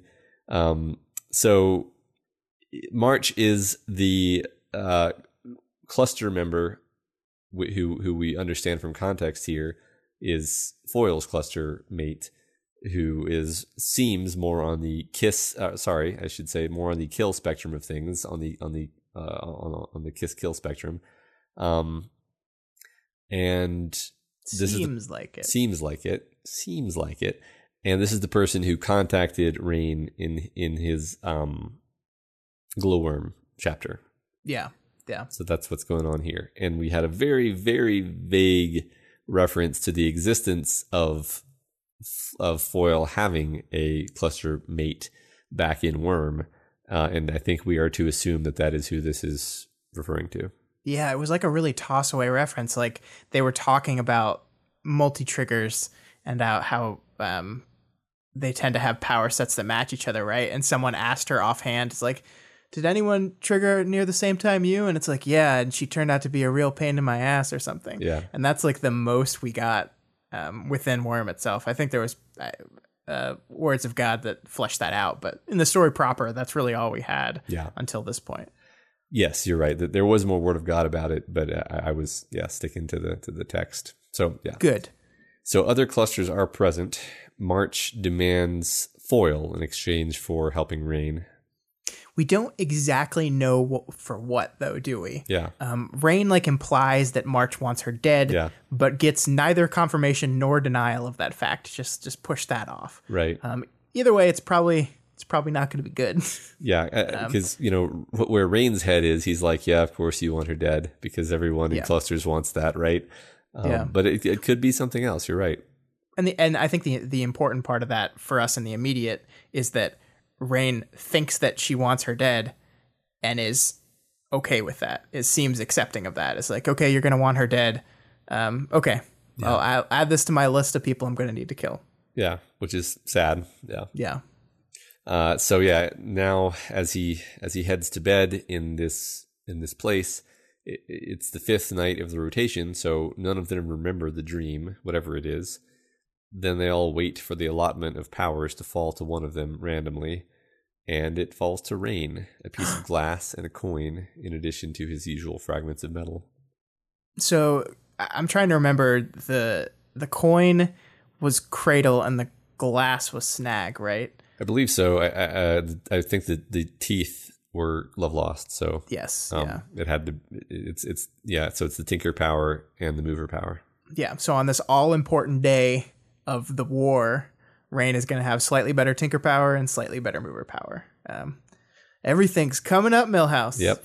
Yeah, and and I again, this was the moment where like he's sitting here and he's, he's sitting here in his chair and he's just like desolate yeah. Because he's he's given up everything and and he's but he's like calm because I don't remember exactly the wording, but it's like he has nothing left to lose now, so mm-hmm. he's able to be very yeah. calm.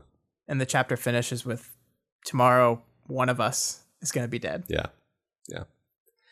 All right. Moving on. Well, Matt, we just here. took an hour to talk about one chapter. We did it. I, I have no regrets. We did it. Yep. 5.6 5.6. Let's see. Let's see what we do on 5.6. All right. So back with Victoria, uh, she's getting off the train with Sveta.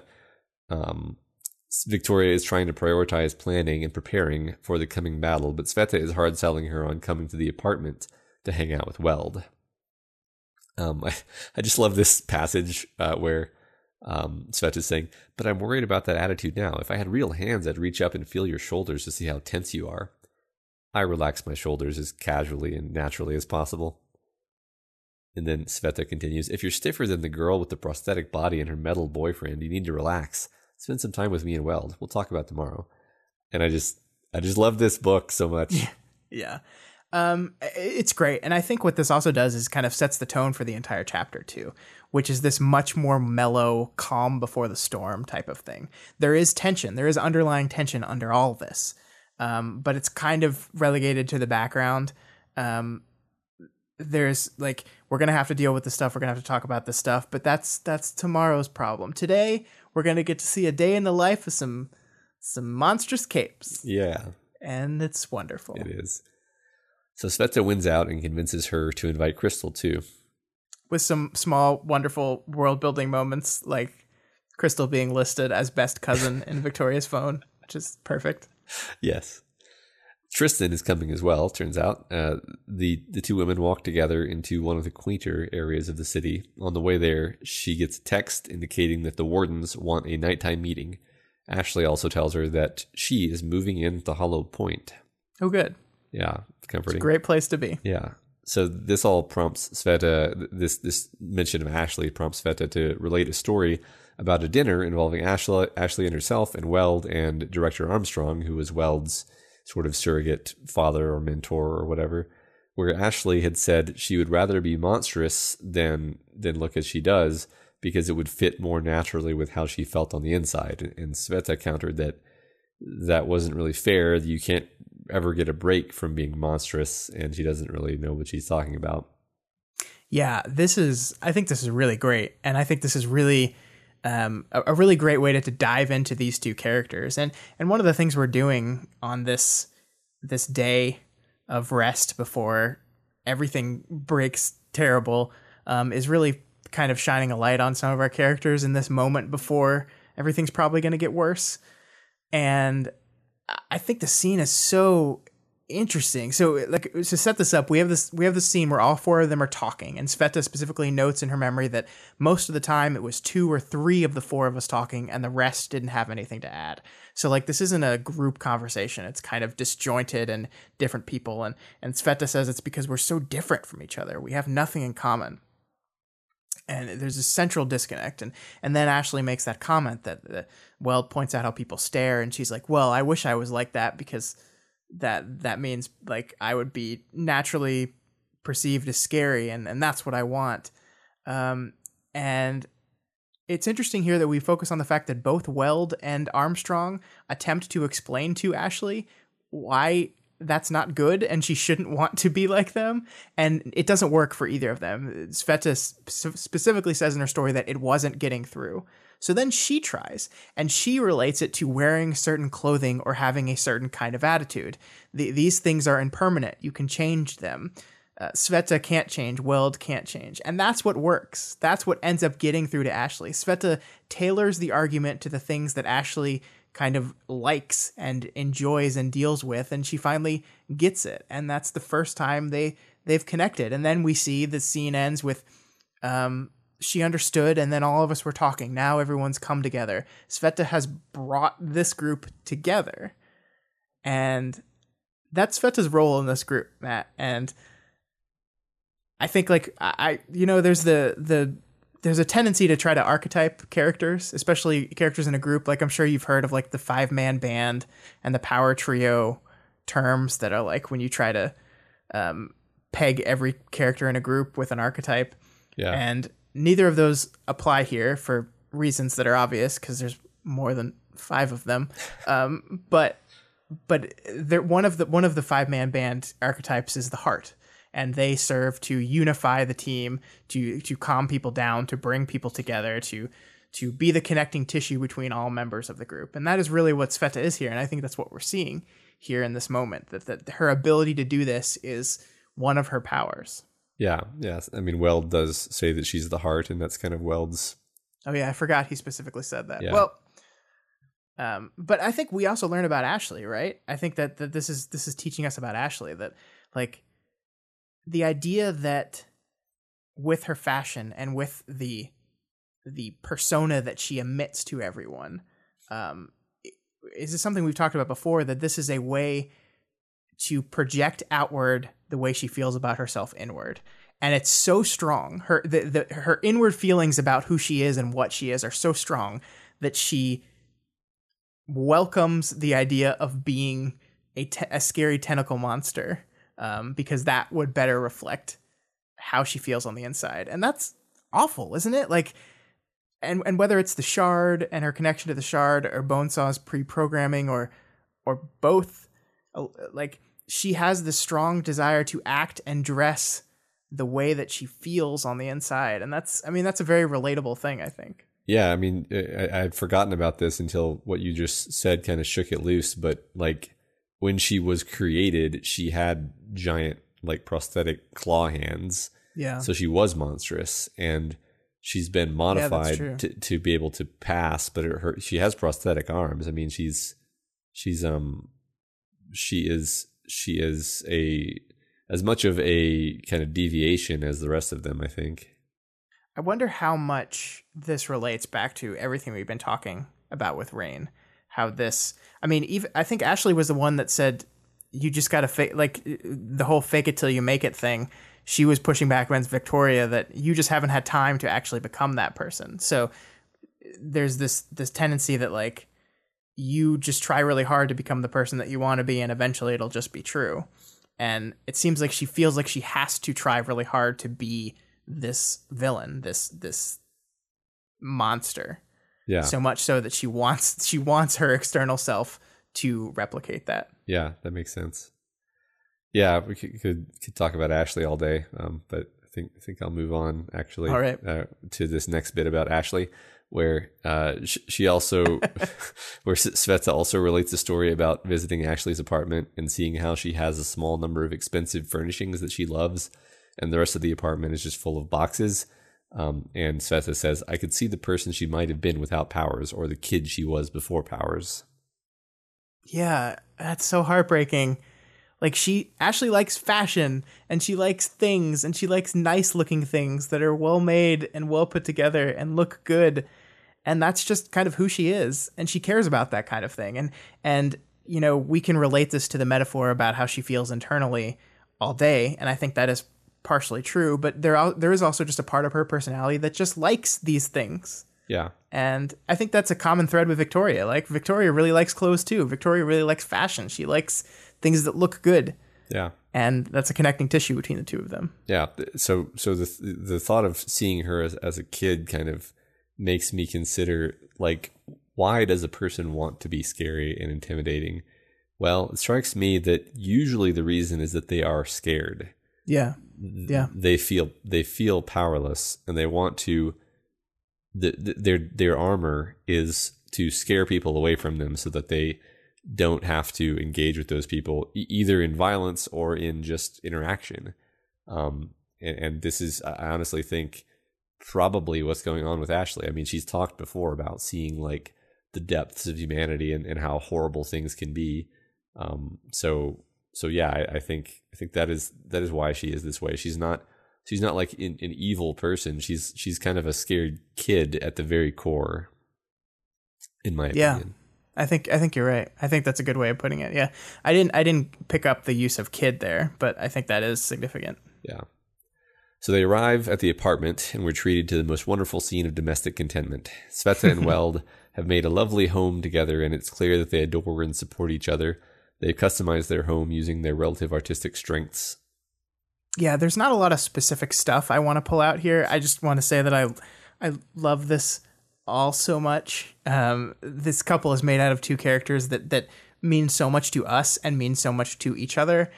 And this is one of those moments where a few seconds after it, you start to feel this kind of haunting dread because you realize that this scene of domestic tranquility is temporary and and it might be like the last gasp of a life that they're never going to be able to have because we, we are on the eve of things getting real bad most likely. And this might be like the best they were ever going to be together and we might never see them this happy together again Mm-hmm. and that is depressing Yeah. Now you've said it out loud, Scott. i'm sorry I was. That's the thing is like while reading it, that's kind of like nudging at the edges of your mind, but you're like la la la la la la la. This is Yeah. all wonderful. I love this. That we're right. We're in this moment right now. Yeah. yeah and i think i think the, the the chapter does do things to reinforce that feeling and we'll get into some of them as we go Okay. Yeah. So they're in there. Victoria asks Weld to look over her report for the wardens and reminds, um, and he, and he reminds her of his offer to help with her, uh, with metalwork for her costume, an offer which he made before she became a squid. yeah let's just go ahead and re- reinforce once again that weld is the best person ever just so it stings like extra hard when he dies horribly Yeah. in a few chapters Yeah. So uh, his feedback on her report is that it's good tactical knowledge, but doesn't contain a compelling story for why the wardens should get involved. Victoria decides the sales pitch will focus on uh, avoiding allowing a destructive Hatfield and McCoy feud to start while there's a bigger war brewing. Um, and we get this thought chain from her where she's she's thinking the last time I'd been in something of this scale, I'd been spit on by a mutant the size of a truck. I had had most of my flesh melted off and necrotized, and I'd been left vulnerable and helpless. At that point in time, with the pain being as bad as it was, my emotions all over the map, as I thought one thing and felt another, I'd been ready to die. I hadn't done nearly enough, but I'd fought and I was ready for it to be over. The chance at living hadn't been worth the risk of being healed. Tattletale had lied to me and had forced Amy on me. She had some small responsibility for everything that followed.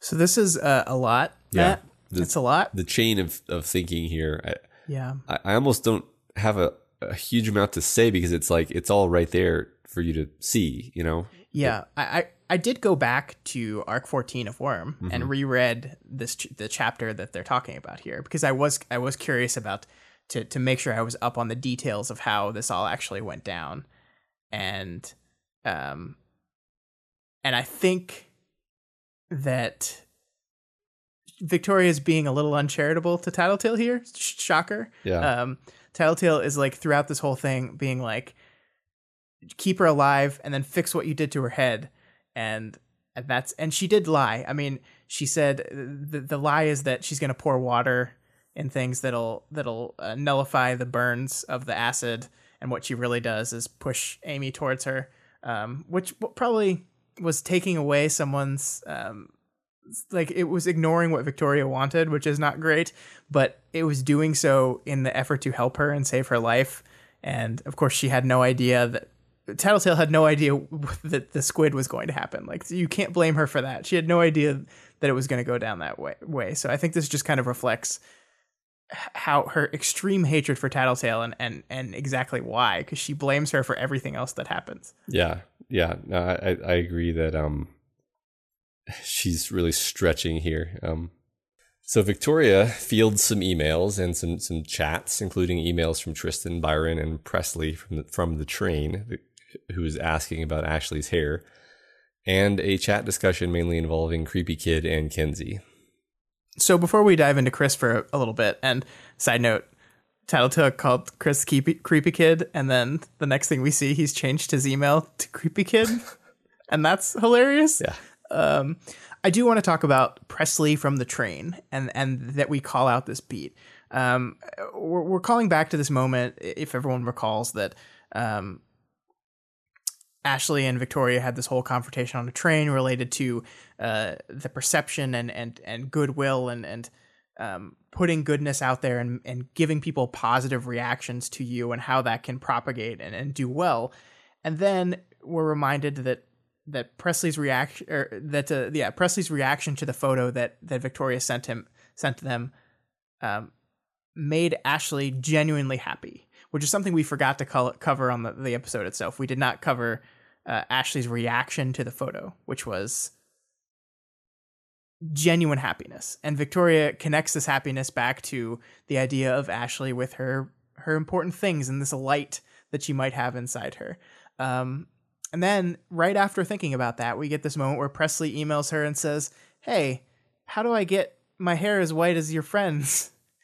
Almost as if this reaction this interaction was so positive for her that now she's trying to emulate this person possibly she's trying to like copy her look possibly mm-hmm. um and this this beat of happiness amongst all this tension like that like i think victoria recognizes that ashley's going to like this this is going to make her happy she's going to enjoy this and she's like i need to save this for her because she's going to like it and i think that's great and i think it kind of supports Victoria's idea of leave people with positive interactions and you can you can do good.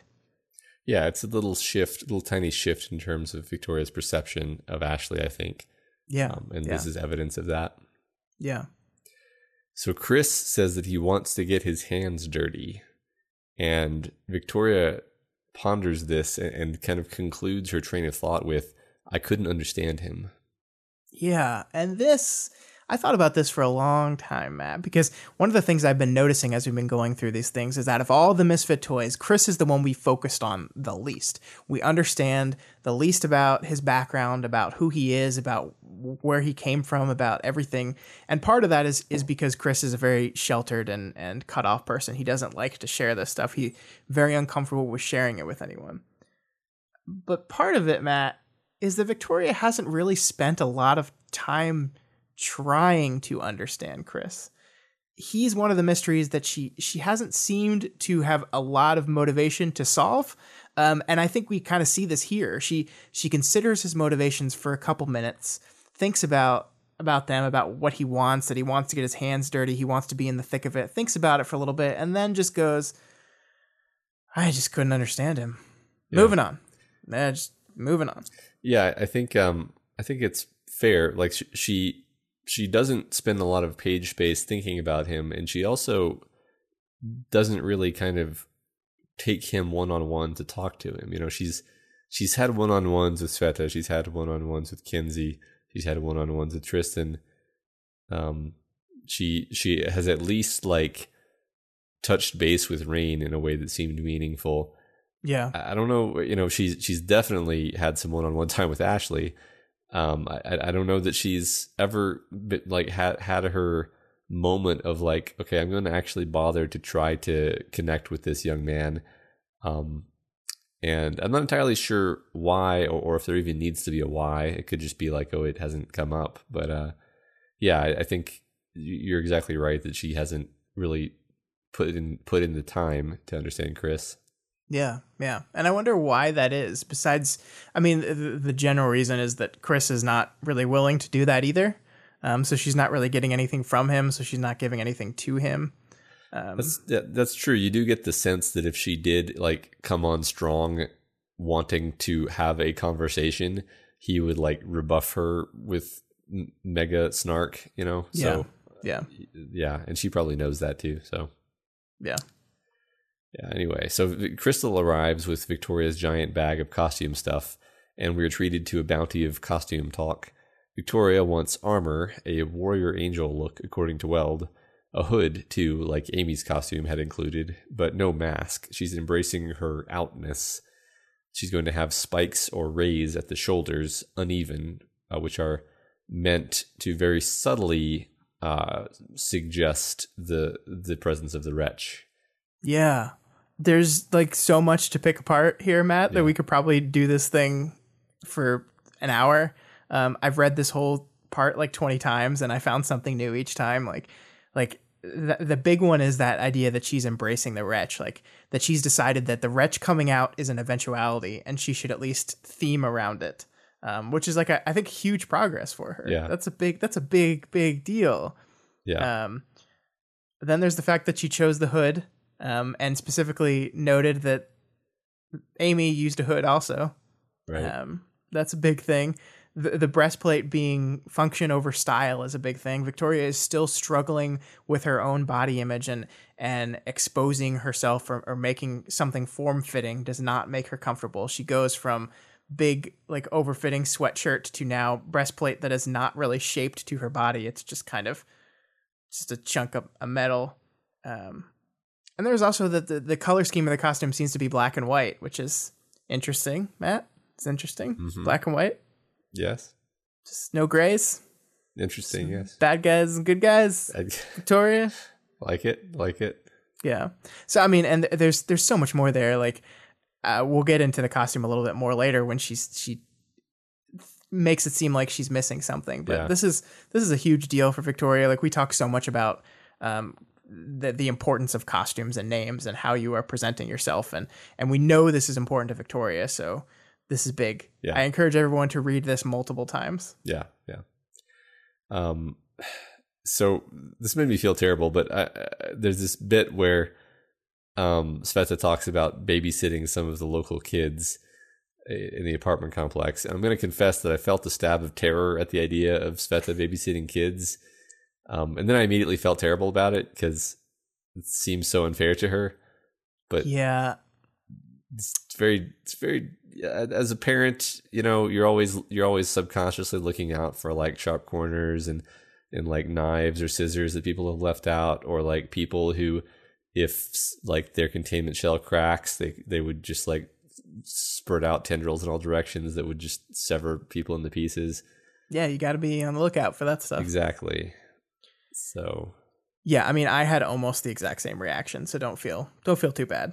okay Um, good Let's talk about the kid though, Okay. because I think this is something that the chapter does that's very interesting. Because from the second we've gotten to the apartment, we've hit this beat about kids multiple times. When, when she first got to the apartment, Victoria notes that she could see children's toys in the yard. Then, when she's sitting inside the apartment, she looks out like the back window and sees a toy plane parked on on the lawn, the kind that a kid could sit in and push with their feet. And then the last bit of it is um, we finally see the owner of all these to toys, a five or six year old neighbor kid that's like standing by their back door and just like pushing his face against the glass and and very which is hilarious. yes. Yeah. Um, so you got to ask yourself why why is this here? What does what purpose does this serve? And remember, we have to say writing is intentional. There's a reason why not only did we show this kid, but we kind of reinforced this through several beats. Um, and I think when you put it in context of the rest of this chapter, I think it kind of makes makes a lot more sense. This is this is a picture of domestic life. You've got the the messy house, the playful banter between the couple, uh, the toys in the yard, uh, the the dealing with the kids. The kids are like there's a there's a beat where the kid is like fascinated by uh, Laserdream's um, um, force field and is like staring at it and fascinated by it. And this is building up of like what what a normal typical life of happiness would look for these people. Um, but but it's not it's not to be because like uh, uh we're having like Sveta and Weld can't have kids, right? They they can't. It's impossible. Um, from everything we know about the case 53s, I don't think they can they can reproduce. Um, so this is kind of a life that they're just they're just kind of playing at a little bit, and this is what this is what I mean when you get this feeling that this is this is something that is going to be coming to an end. That this is something that is not permanent. That is not this standard peaceful domestic life is not what's destined for these people. No, I, I refuse to accept any of that. They're they're immediately they're going to stay here forever. This is forever. Okay. Happily ever after. I good luck with that. Quote. It's a Wildbow quote, and then they live happily ever after. it doesn't doesn't sound like No, one. That's Matt. how Worm ended. Okay. Oh, Yeah. Did you forget? Huh. Yeah. I guess I did. Yeah. Um, sigh. You're right, I'm sure. so yeah, so while she's talking to Sveta, she confess she ends up confessing her name for the wretch, uh, because she kind of almost says it, and then Sveta's like, "What were you gonna say?" So Victoria's too anxious to continue talking about it, even though Sveta offers to teach her some of the control tools that Yamada had taught her. Yeah, it's like almost as if you share your problems with other people. They can like help you deal with them hmm because they might have advice and different methods, like communication, Yeah, Matt. reaching out. Yeah, Yeah. yeah. Hmm.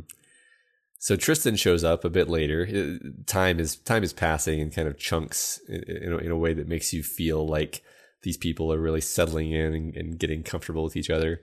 Yeah, you're getting snapshots of happiness, which is another way that we're reinforcing that this is temporary. Matt. Oh no. um, so yeah, Tristan shows up with Natalie. Natalie just seems kind of pissed off at everything. Um, I'm so eager to learn what's going on with her. I mean, I'm pretty Yeah. sure that she dislikes capes and cape stuff, and I, I just can't possibly imagine why any mundane human would dislike capes. No earthly idea. No, no. Uh, to her credit, she's in kind of an awkward situation. She walks into this room filled of, with capes, and some of them uh, look different, and they're talking about like capsaicin laced Chinese food, and like I think I cleared out all the ones that had this stuff in it, but if if it tastes funny, just stop eating it. So she's kind of like thrust into this world that she is not a part of, Yeah. and it's super overwhelming for her. Um, but I am also very interested what her deal is. We talked a little bit in the discussion section about it. I think seeing, you know, how she really feels about all this stuff, like seeing an honest depiction of of how Natalie feels, like an interlude from Natalie's perspective, would be really fascinating. It would be. Um, and I, I hope we get that. Yeah. So they finally get to talking about the fallen, focusing on the kidnappings, um, focusing on the, and, and of course, this reminds us of, of Lucklin. And I'm developing a theory that Lucklin is a cape, by the way. Um, that's, Oh, that's the whole theory. really? That's pretty much the whole theory. oh, that's it. Yeah. Okay. Uh, so they specifically say they believe Rain's clan is the Mathers, and they need to keep cameras off the fallen in this case, which is a damn good idea. Yeah, had Mama's power, Valefor's power. Does it work? Does it function through cameras? Had had that been confirmed prior? I wouldn't be surprised if it did, but maybe not. Yeah. I, I don't know. Yeah, interesting. Yeah. Okay. Yeah, so so Natalie seems okay with their plan, but says she thinks that uh, the kids, being Kenzie and Chris, should not be involved. Victoria and Tristan say um, uh, they say no. Uh, the kids are coming, um, and, and uh, Chris refers to, or someone refers to Chris's form, uh, the ones he's planning on using as sudden shock and deep reflection. I can't wait to see what that is. Yeah, I think we need a like a. I think we need like a Chris spreadsheet that's tracking these emotions Yeah. in these forms. Um, Yeah, absolutely. you feel bad for Natalie again though, because it's like we want you here to give us your advice until your advice disagrees with what we want to do, Yeah. and then we just tell you no. Yeah. Right. No. And you're just, and she's just like, why are you even? yeah. So we skip ahead to the big deal meeting with the warden's leadership. Yeah, and I I think this Wildbow uses a really cool transition here, and it's like kind of this in media res cut from Victoria outlining the plan to uh, her group, Misfit Toys and Company, to Victoria in the middle of the, the meeting doing the same for the Wardens. And it's this very cinematic trick that uh, movies use a lot, actually. And and it's I enjoy it. It's very cinematic. I like I like that kind of cut. Yeah, yeah me too. Um, so we, we see who's here. You know, Victoria got Valkyrie out of bed for this shit, so it better be good. Chevalier leads the meeting, and Victoria gives her presentation in costume, and she thinks the costume feels almost right. Almost. What do you think it's missing, Matt? I don't know. I really don't. It's gonna be interesting. Yeah. Is there any is there any fan art of this costume yet? I haven't seen know? any. I haven't seen any yet. Okay. Hmm. Interesting. Um, so I love how I love how realistic um, this all feels. Like it, it feels like giving an important presentation at work. You know, um, Chevalier uses her own outline as the roadmap for the conversation. Yeah, this is this the entire rest of the chapter is a PowerPoint presentation. And I am riveted. Yeah, yeah. I mean maybe too. it's because my boy Chevalier is finally here and I love him. yeah, But I don't know. yeah. I mean, th- this is a cool moment we've been building towards. Yeah, Um, absolutely. So there's there's a there's a few small things in here, like the, the Misfit Toys reference a Tinker Trap that they plan to to deploy at some point. I have no idea what this is. Yeah, I went some I did some digging too to see if maybe I just missed when they talked about this. I don't I don't know if this has been talked about at all. Um my guess is I mean, it's Kenzie focused probably because Kenzie's our tinker, right? So maybe it's just like tripwire flash guns or something. I don't know. Yeah, there's a lot of kind of hints that could make you guess at it, but I'm not going to embarrass myself there. Yeah, yeah. So the team actually seems to have a pretty circumspect view of what they're capable of. They're intending only to get involved at the periphery, to deter, to monitor, to pick off stragglers, to defend civilians. So I can't wait to see how it becomes a disaster anyway. Yeah, so my question for you is how much of that is true to their real plan? Because they kind of I mean, it, we'll see in a couple seconds that they just lie to to Chevalier like up and down, but uh, their main focus in this whole thing is to protect Rain, right? So yeah, they'll play on the periphery until he gets in danger and then like eh, that is something that they don't share at all Hmm. Yeah. with the wardens. Well, they don't know where he is, and I, Yeah. maybe they're hoping he just stays out of here. And I think it's in not going to happen. I think in the, the- here, here's the problem. It's been the problem all along. Is like in this moment, this is their plan. As soon as something goes sideways, and they're like, "Oh, a good guy cape is out of position. Let's all run in there and help." yeah, yeah, I think you're right. yeah, yeah. So, so Chevalier volunteers some, but not a lot of firepower, including Advance Guard, which of course annoys Victoria because she's sick of them. Yeah, and they specifically said they were out, so I'm sure they're not going to be thrilled with the assignment either. Yeah, But also the young wardens are coming, which includes Weld, Matt. So he's totally going to live, right? Right? Yeah, yep. It's Weld. He's fine. He's fine. Actually, Um, I think I privately shared with you earlier today that my fear isn't that he's going to die. It's going to be that he doesn't die. Oh yeah, that'll be 20 million times worse. Yeah. Yeah. I'm going to Um, leave that cryptic, actually. Yeah, let's do that. Yeah. Um, there's there's a small beat in here where Chevalier says that Valkyrie can't come, and for a second I was like, wait, why not? But then I remembered putting Valkyrie within like a thousand yards of Valefor or Mama Mathers is probably like a really bad idea. Uh-huh. And either way, like Valkyrie getting Valefor would be really bad, but her getting Valefor's power as one of her shadows would be super bad too. So like either way, this is bad news. So they're just like, yeah, you're gonna you're gonna sit this one out. Yeah. Right. And, and then, you know, there's always a risk that she could just, you know, be killed too. And, and Yeah, they've too. lost super powerful utility. So, But let's be honest, Matt, she can't she can't be killed. yeah, you're right. Come on. Come on. I know.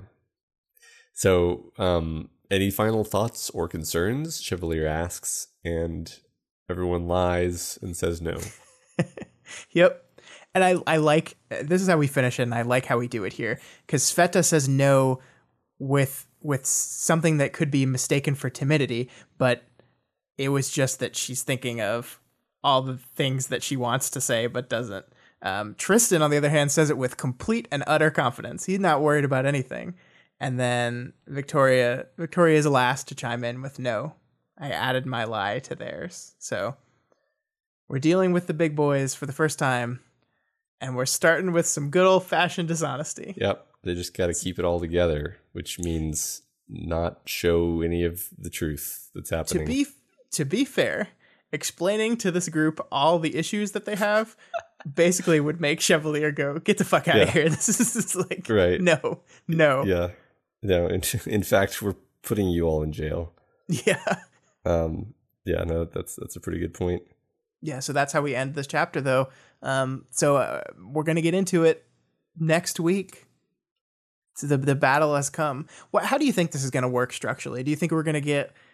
Because for those of that are listening, we're recording Monday night, so Tuesday's chapter has not come out yet. Um, do you think it's gonna be the interlude for for arc five, or think we're gonna go into one more chapter? I could see us going into one more chapter that like starts the conflict and then doing an interlude to wrap things up, and then arc six is the the war. I could see that happening. I'm gonna go ahead and, and bet that that arc that arc six starts next. I'm just gonna bet that. So there's not going to be a, another interlude. You're saying? Yeah, that's what. I'm Okay, saying. man, bold, Well, bold. yeah. I mean, this is always the problem with my predictions. Is instead of having a prediction, I have like three possibilities that I put different weights on.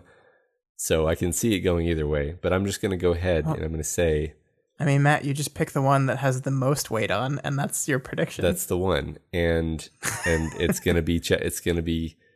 I'm gonna find out in a handful of hours whether I'm right or wrong. In fact, in fact, it'll be the, the new chapter will probably be out before this. No, it will be out before this podcast is out, so you can all know whether I'm wrong or not. yeah, yeah. All right. We said we weren't in the prediction game anymore, and apparently that's just complete lie. Yeah, yeah. Um. All right. Well, that that wraps it up. Let's let's do a little tiny bit of name game. Yeah, we already kind of hinted toward this, but we have March, who is uh the March Hare is a character from uh Alice. I don't I don't One it's of definitely in Through the Looking Glass. It's one of It's- one of the Alice stories. it's yeah, it's through the looking glass. It is. Um. Man. And wait a second. Oh, I'm so confused. I have the Wikipedia open. I need to. We need to read these. We just need to read these. Yeah, we just I just I just I didn't was not expecting to have to read all of Lewis Carroll in preparation for We've Got Ward, but apparently I do. Yeah. Well, I think Wild was fond of the classics, actually. Yeah, yeah. Um, yeah. So what, what the connotation of of, of uh, the March Hare is that the March Hare is insane, like the Mad Mhm. Hatter. Yeah. Um, there's probably some other connotations that I'm missing due to being ignorant, but uh, we'll we'll try to catch up on that. Yeah, we will I'll find time in my copious free time to Yeah. read some Lewis Carroll. We should do a Lewis Carroll podcast just so we can understand all this stuff. Sounds great. All right. So this week's discussion question, um, we had a couple of candidates here, and I think you and I ended up settling on the following: What does Victoria want out of all this? Simple question, complicated answer. Yeah, I'm I'm really fascinated by this because like I think there's a way you can just regurgitate what the text has said literally so far, but I, I encourage you guys to to dive a little deeper, um, and really really get really get to the root of her character yeah, and and to interpret it the way you the way you think. I'm I'm really excited about this one. yeah. I know I say that every week, but I mean it like times two this week. yeah. Well, now that I've come to expect that people are going to bring like perspectives that I just never could have arrived at on my own, I'm like you said, I'm super super psyched about it. Yeah, yeah. Well, All right. Well, that's all we've got for you this week on We've Got Ward. Remember that you guys are all part of the show now, so feel free to provide us with advice, questions, or thoughts on this week's reading. You can reach out to us via email at gotwormpod at gmail.com or on Twitter at gotwormpod. My personal Twitter is at scottdaily85 and Matt's is at mordinamail. I, I couldn't think of something, Matt. I choked. I choked. Sorry, you know. I was trying to do something related to this chapter instead of just saying nonsense. Yeah. And it's nothing came. You know, there's a lot of landmines in the chapter this week. I wouldn't want you to accidentally Yeah, that's true. go to the wrong place. So if you're not already subscribed to We've Got Ward, we strongly recommend you do so and never miss an episode. You can find us on iTunes, Stitcher, YouTube, Google Play, and pretty much anywhere else in the world you can listen to podcasts. And as always, you can find this, all the other podcasts we do, and all of our writing, essays, film, and TV criticism, and more over at dailyplanetfilms.com. This week, over on our main feed, Matt and I talked about RuPaul's Drag Race. Season four. It was a really great conversation. This was one of our uh, Kryptonian level reward donors um, for Murder Death Hug. Asked us to watch this and do a podcast about it, so we did that, and it's a lot of fun, Matt. Yeah, I really, I really enjoyed that discussion. yeah, yeah. It, it was. I did not anticipate having as much fun watching those and talking about them as I ended up having. Yeah, yeah. Also, over on our other show, Vow to View, Elise and I are going to be discussing Disney princesses, which means Elise is going to sing the entire time. As usual. Yes, Yes. that's true. Sadly, true. So if you like any of our shows and you want to support them, consider donating to our Patreon account, patreon.com slash dailyplanetfilms. You can donate a dollar a month or whatever else you can afford. Special thanks to new Planeteers at the $1 level, Stephen, John, Cybel, Generous Nat, and MFLS, and at the $2 level, Graham. And as always, make sure you go over to Wildbow's Patreon and donate to him as well. This is his world. We're just playing with it. And if you cannot afford to donate right now, that's absolutely okay. You can instead help us out by heading on over to iTunes and leaving us a rating and a review. You can be like Barla Venting, who gives us five stars and says, You saved our marriage. Just kidding.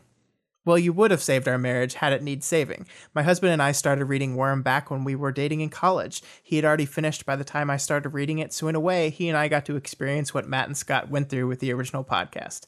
This podcast has allowed us to re experience Worm in a new light and helps make those absent next chapter links in Ward that much bear- more bearable. Barla, uh, thank you so much for your kind words and that review. I'm very glad your marriage didn't need saving, but I'm going to take credit for it anyway. So, the new slogan on We've Got Ward is Saving Marriages Since 2018, um, which will be a quote that sounds a lot better when it's no longer 2018, but but I still like it. I'm still going to do it. Yeah, no, I mean, we only got uh, nine months to wait. Okay. Just saving marriages. Yeah, that's what we do. That's what we do. All right. That's it for the show this week. Next week, um, Ar- Arc 6? Who knows? More Who knows? Bye bye.